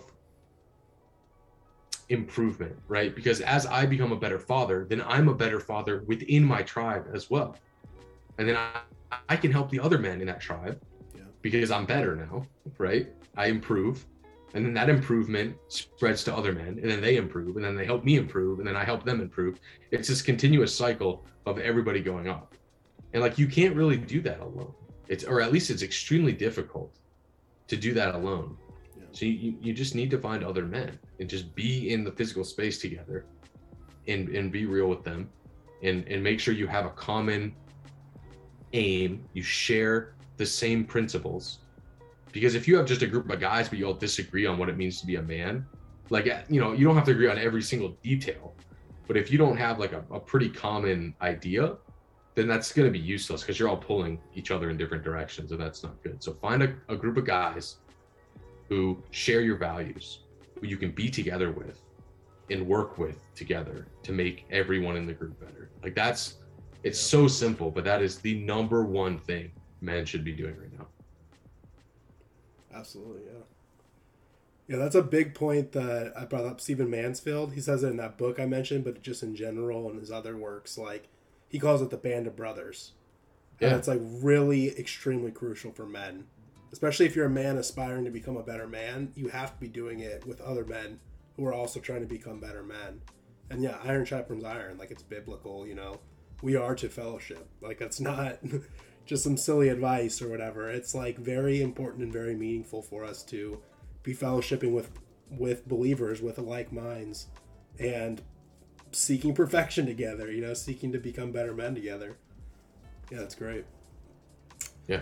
That also, he said it, and I've heard it other places, but he said in this book that like one of the greatest miracles Jesus ever pulled off was getting 12 new friends in his 30s. Yeah. it's like so true. Like every man like in his 20s or 30s is like, yep. Yeah. yep, so true. That's we a great don't example. like though. to find new friends. Like he and the Yeah. Stephen Mansfield makes this point of like usually guys like we we have our buddies in high school or maybe college, and then those are just our buddies.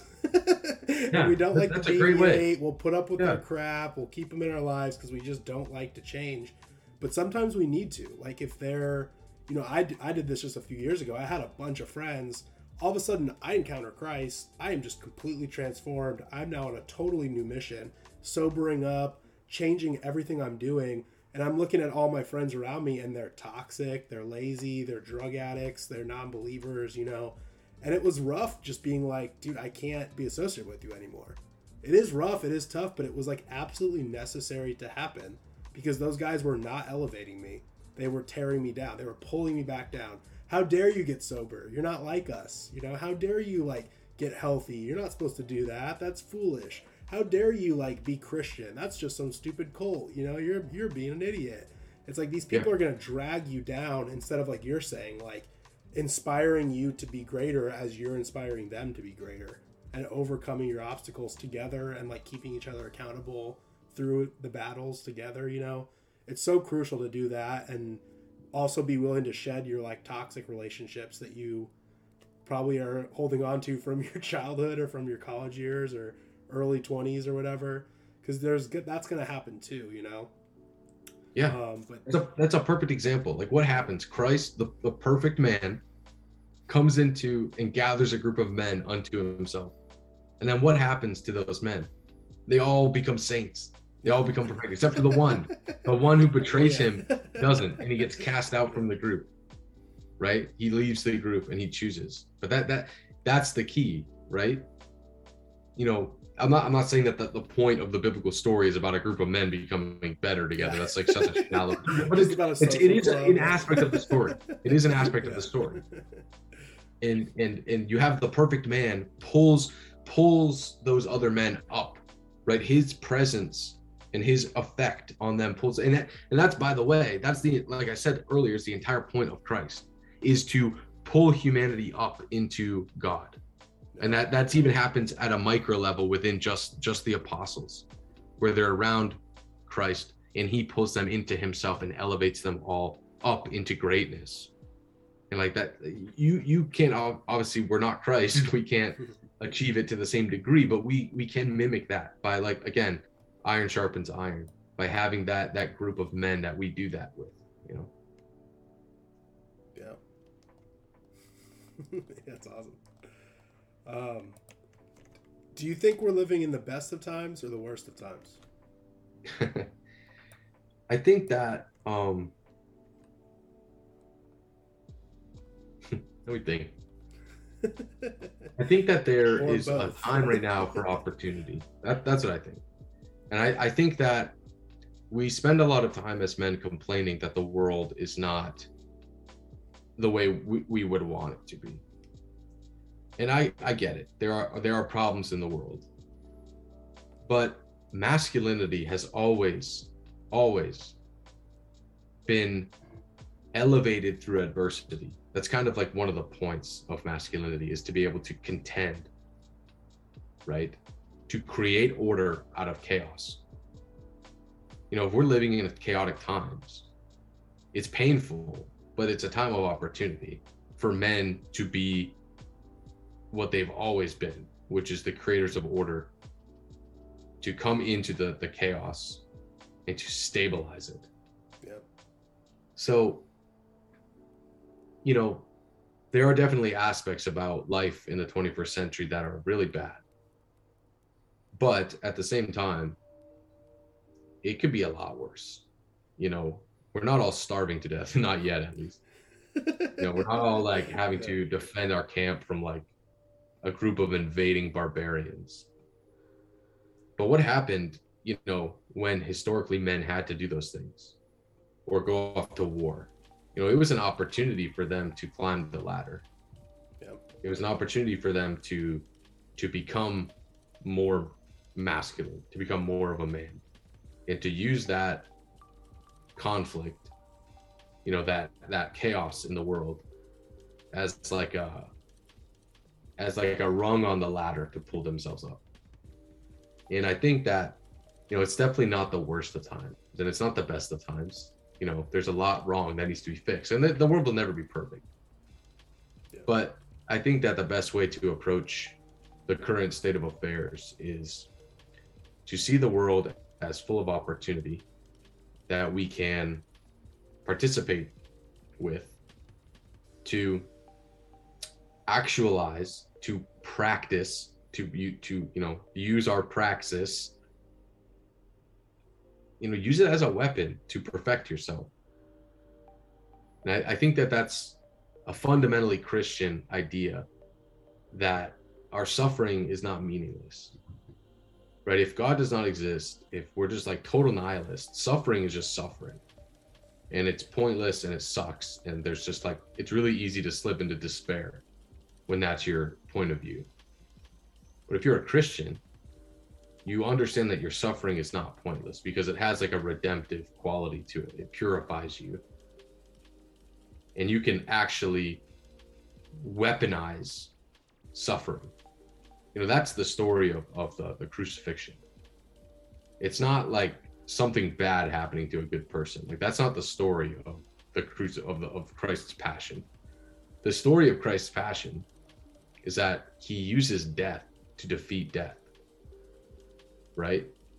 The the the, the cross historically speaking you know is a is a roman torture device that the people of that time would have associated with pain suffering you know humiliation agony. It's a horrible thing and it would have been a horrible symbol to see a cross. Yeah. you know I, I i know people say like oh the crosses didn't actually look like that. They were just like a stake in it like whatever get out of here. You get what i'm saying. Whatever that symbol is christ uses it to defeat death you know he takes what he takes death and bludgeons death with it.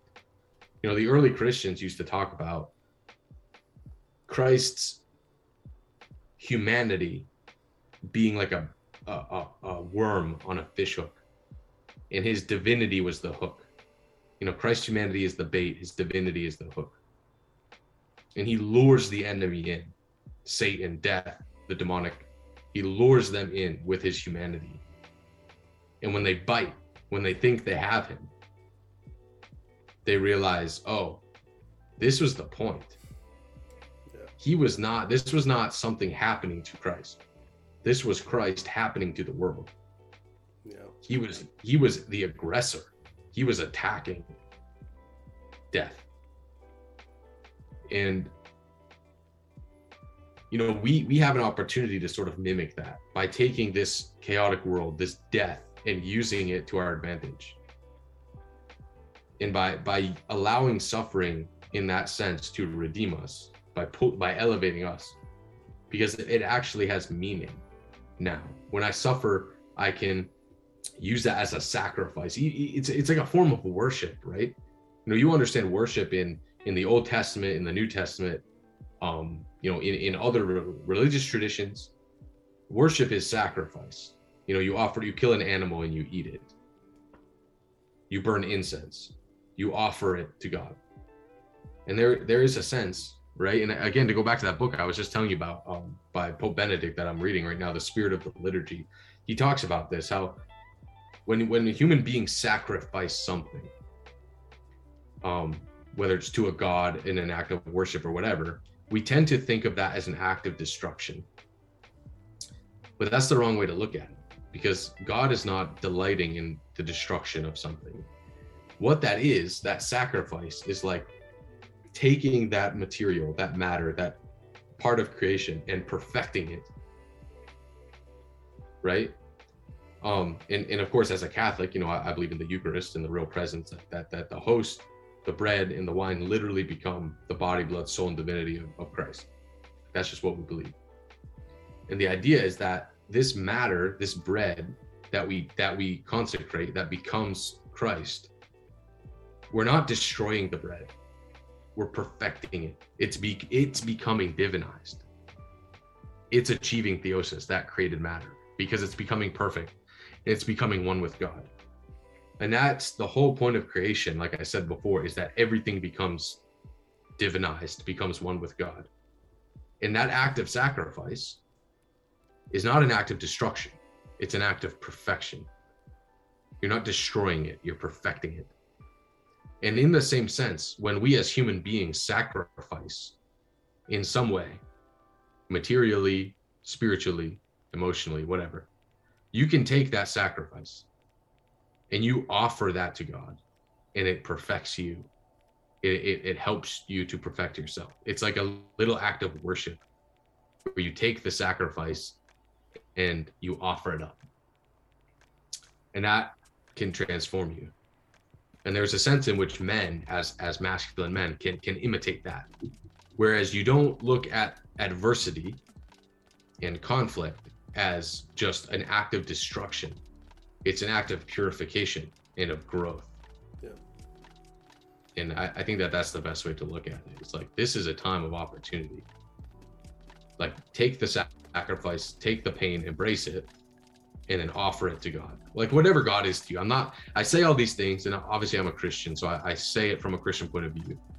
But I think that if you're not a Christian, you can understand what I'm saying. Like even if you don't believe in the Christian God or whatever, that you you understand what I'm saying about sacrificing, offering up to the highest thing, Yeah. whatever that is to you. Like, don't don't just like wallow in nihilism and despair, and you know, not act and get hung up on the imperfections of the world. Like, don't be cynical. Look at the imperfections and use them as a weapon, and offer it up to whatever your your god is whatever the highest good in your life is like that's what you that's what's god to you right people have this like caricature of god like he's this old man in the sky with a, a beard like that's just a that's just a straw man that people make Yeah, of, of god to attack. The, the the really thing is like god is is not a concept. He's more than a concept. He is a being. That's what we believe. But everybody has something that acts as god in their life. The highest good the, the transcendental truth the thing the logos the thing that orders all of reality. Like that is god. And everybody has a god whether it's themselves or something else Yeah. you know and the idea is that whatever you believe you offer that sacrifice to god and it'll elevate you like that's the point That's awesome. Um, so a few more questions here, and then we'll wrap up. But um, yeah do you have any questions for me? for you yeah let me uh i i always one thing i i do like to to ask men right?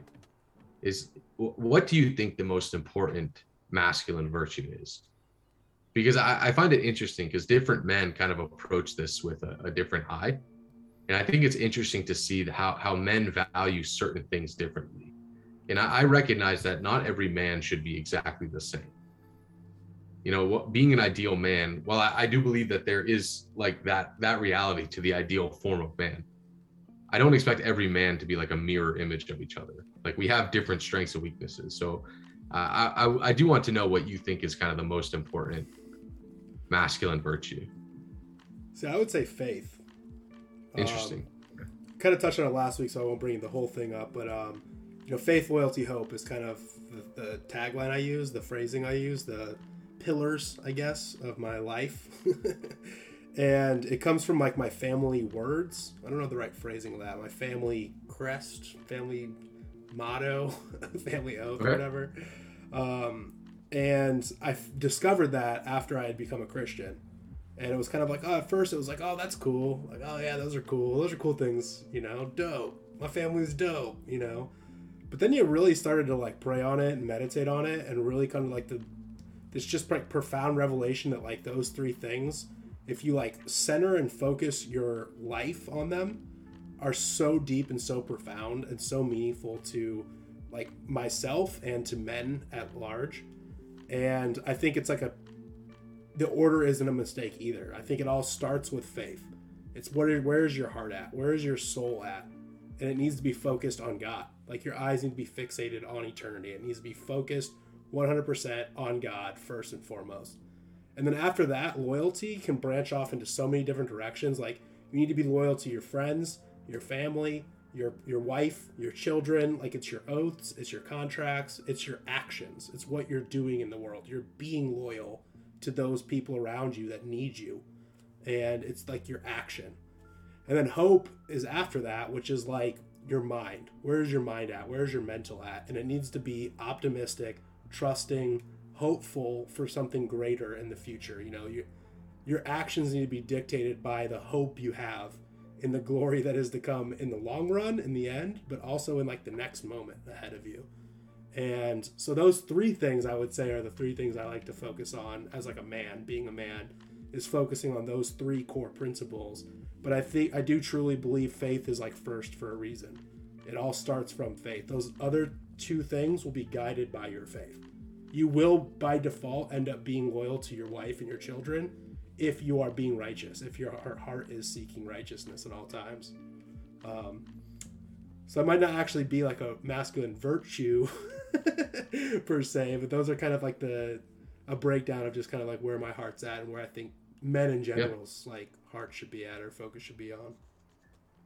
Cool. Yeah. No, I take it, man. Yeah, it was, it was kind of a profound thing to like, because I just was like, oh, I might as well start researching my family. like, where did I come from? You know, it seems like it's important, and my the rest of my actual family's kind of just totally disregarded it, forgotten about it entirely. But um, so Corey's my ma- my last name. So like the male line is Corey, and it's actually like a pretty like a really deep, interesting history that dates back to like um, there's a handful of like priests in like the 13 1400s in England. Um, a whole story about how like my super duper duper great grandfather was knighted by um, King Charles. Nice. That's awesome. So he's knighted by Charles, and then you know a few years later, Charles is the king that got like overthrown and beheaded. Yeah. So like all the people who got knighted were like, "Ooh, uh, yikes! Uh, time to leave." oh man, that's that's an interesting family history. So I think they were like really well regarded priests of Norfolk. And see, I don't even know where this is, but Norfolk, England. It's like north of London or something. And they were okay. very like well regarded members of the community. And then they finally got knighted, and then all the revolution happened. And so my family was like, "All right, we gotta get out of here." Came to America, and then my super duper duper great uncle is Giles Corey, who was uh, m- murdered in the Salem witch trials. Oh, he's okay. kind of a famous like those Crucible story is based on him. Um, kind of a really impressive guy who refused to admit that his wife was a witch, you know, and was gruesomely like tortured to death and persecuted. Um, Damn. And so there's like a lot of interesting history of like just yeah. men of God who stood up for what was right, you know and that's like something that like we should kind of be taking pride in. I mean, I guess pride might not be the best, but we should appreciate their works and like kind of try to emulate them. Like you were saying earlier with the Saints, like why not take inspiration from that? Why not try to like live up to their legacy? And like I look around at the rest of my family and they're just like they could care less, you know. So I'm trying to like rebuild that, like you said, like yeah, I don't have to like sit around and wait about my wait for my family to do it or like complain that they're not doing it. I'm just like taking it upon myself to like make sure that like the Corey family continues and becomes better than it was before. Like I'm gonna do a better job than my dad was, and hopefully my sons will do a better job than I did, and we can kind of like restart that family line like you were mentioning earlier, because it's yeah. an interesting history, interesting past, and like they kind of somewhere along the line, someone knew it was up with the uh, faith, loyalty, hope, you know, slogan or motto. Um, it's not like a accidental phrase, you know. It's very like well thought out, meaningful words. So, um, yeah. Well, I have one final question for you, but before that, do you want to do like any plugs or shout outs and kind of yeah, sure. People know yeah, um, find you? Yeah, so I'm most active on uh, Instagram. That's kind of my main outlet right now. Uh, it's just at Praxis of Man, like you said in the beginning. Um, I'm also on Twitter, same handle, Praxis of Man. I'm pretty active over there, but don't have you know as as big of an audience. But you know, trying to grow it, of course.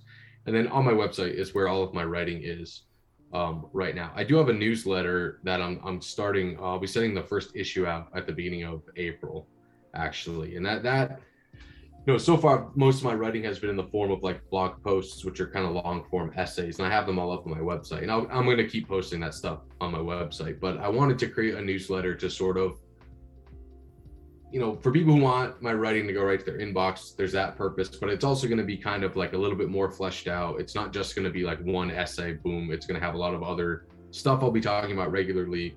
Um, you know, different things relating to theology, to, to you know, to Catholicism, um, you know, sharing things about books I'm reading. So it's going to be a, like actual newsletter. You know, I'll have a long form essay, but then I'll also have other smaller sections that I'll be doing, you know, at least once a month. So if you want to check that out, there's a link uh, in my Instagram bio that you can um, you can subscribe, and and that would yep. be you know the best way to probably keep up with with what I'm doing going forward. So so yeah, that's where you can. That's the link tree. you can find me. Uh, yeah, it's the link tree uh, link in my Instagram bio. Yeah. And then I, I, think it's the first link. It just says like subscribe to my newsletter. Yeah. Yeah, I think it's L I N K T R dot E E slash Praxis of Man. That sounds right. Yeah. Link tree. Yeah. That's a good good little site. Yeah. Yeah. It's super handy. Yeah. it's like bad when you like pay for a website, you make a big giant website, you spend all this time, and then someone's like, "Hey, have you heard of this thing?" And it's like, man, yeah, it's like a it's like a mini website that you can just put in your bio. Yeah, I know. It always happens that way. Right on. Well, yeah, my final question is: uh, Did you have a fun time tonight? I did. Yeah. No, this was one of my favorite conversations I've actually had on a on a podcast. Um, yeah. I was gonna like know some of the people i've talked to aren't necessarily christian some of them are so it's it's always kind of tricky navigating um having some conversations with people because you know while we, we obviously share similarities you know most of the people i'm talking to are like pro masculinity trying to yeah. help men so we have like a, a common goal but we don't necessarily have a common worldview so yeah.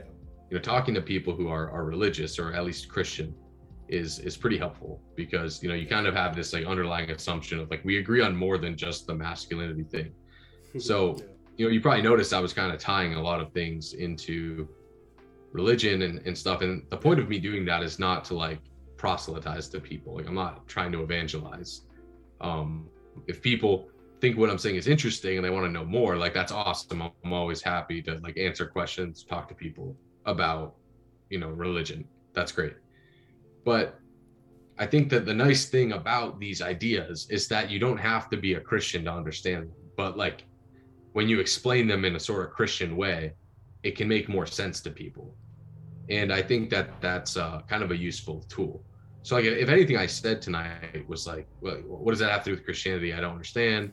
Or, you know, I'm not a Christian, so that doesn't apply to me. Like, don't don't think that way. You know, that as Christians, we understand our story is like a universal story it doesn't just apply to Christians. They're like the, the Christian thing is that, that we take the world and we Christify it. Like that's the whole point. Like, I, and that's all related to the theosis thing. We take everything and we bring it into our tradition. People don't like that we do that, and that's fine. I get it. yeah. But like, there's everything is accounted for you know we we we have a way of taking these outside phenomenon and sort of bringing them in to participate in our mysteries. And so if you're not christian like that's okay. That doesn't mean that what i said about it isn't applicable to you. You know you can just sort of understand the like pattern of what's happening in a mythological sense even and apply that to your life. And it even goes back to what i was saying about shakespeare and about these you know myths that it doesn't matter necessarily if they happened or not. Like I believe the Christian story and the truth of it, but I also explained that it goes beyond like just you know historical events. You know, that's not the, the actually the importance of the the Christian story is not really the historical reality. It's like the the non-visible reality that we believe yeah. is behind these things. So, you know, even if you don't believe in Christianity, like that's that's okay. You don't need to to understand what i'm saying most of the time about these things. And e- even in my audience like on instagram my account is not like a catholic account.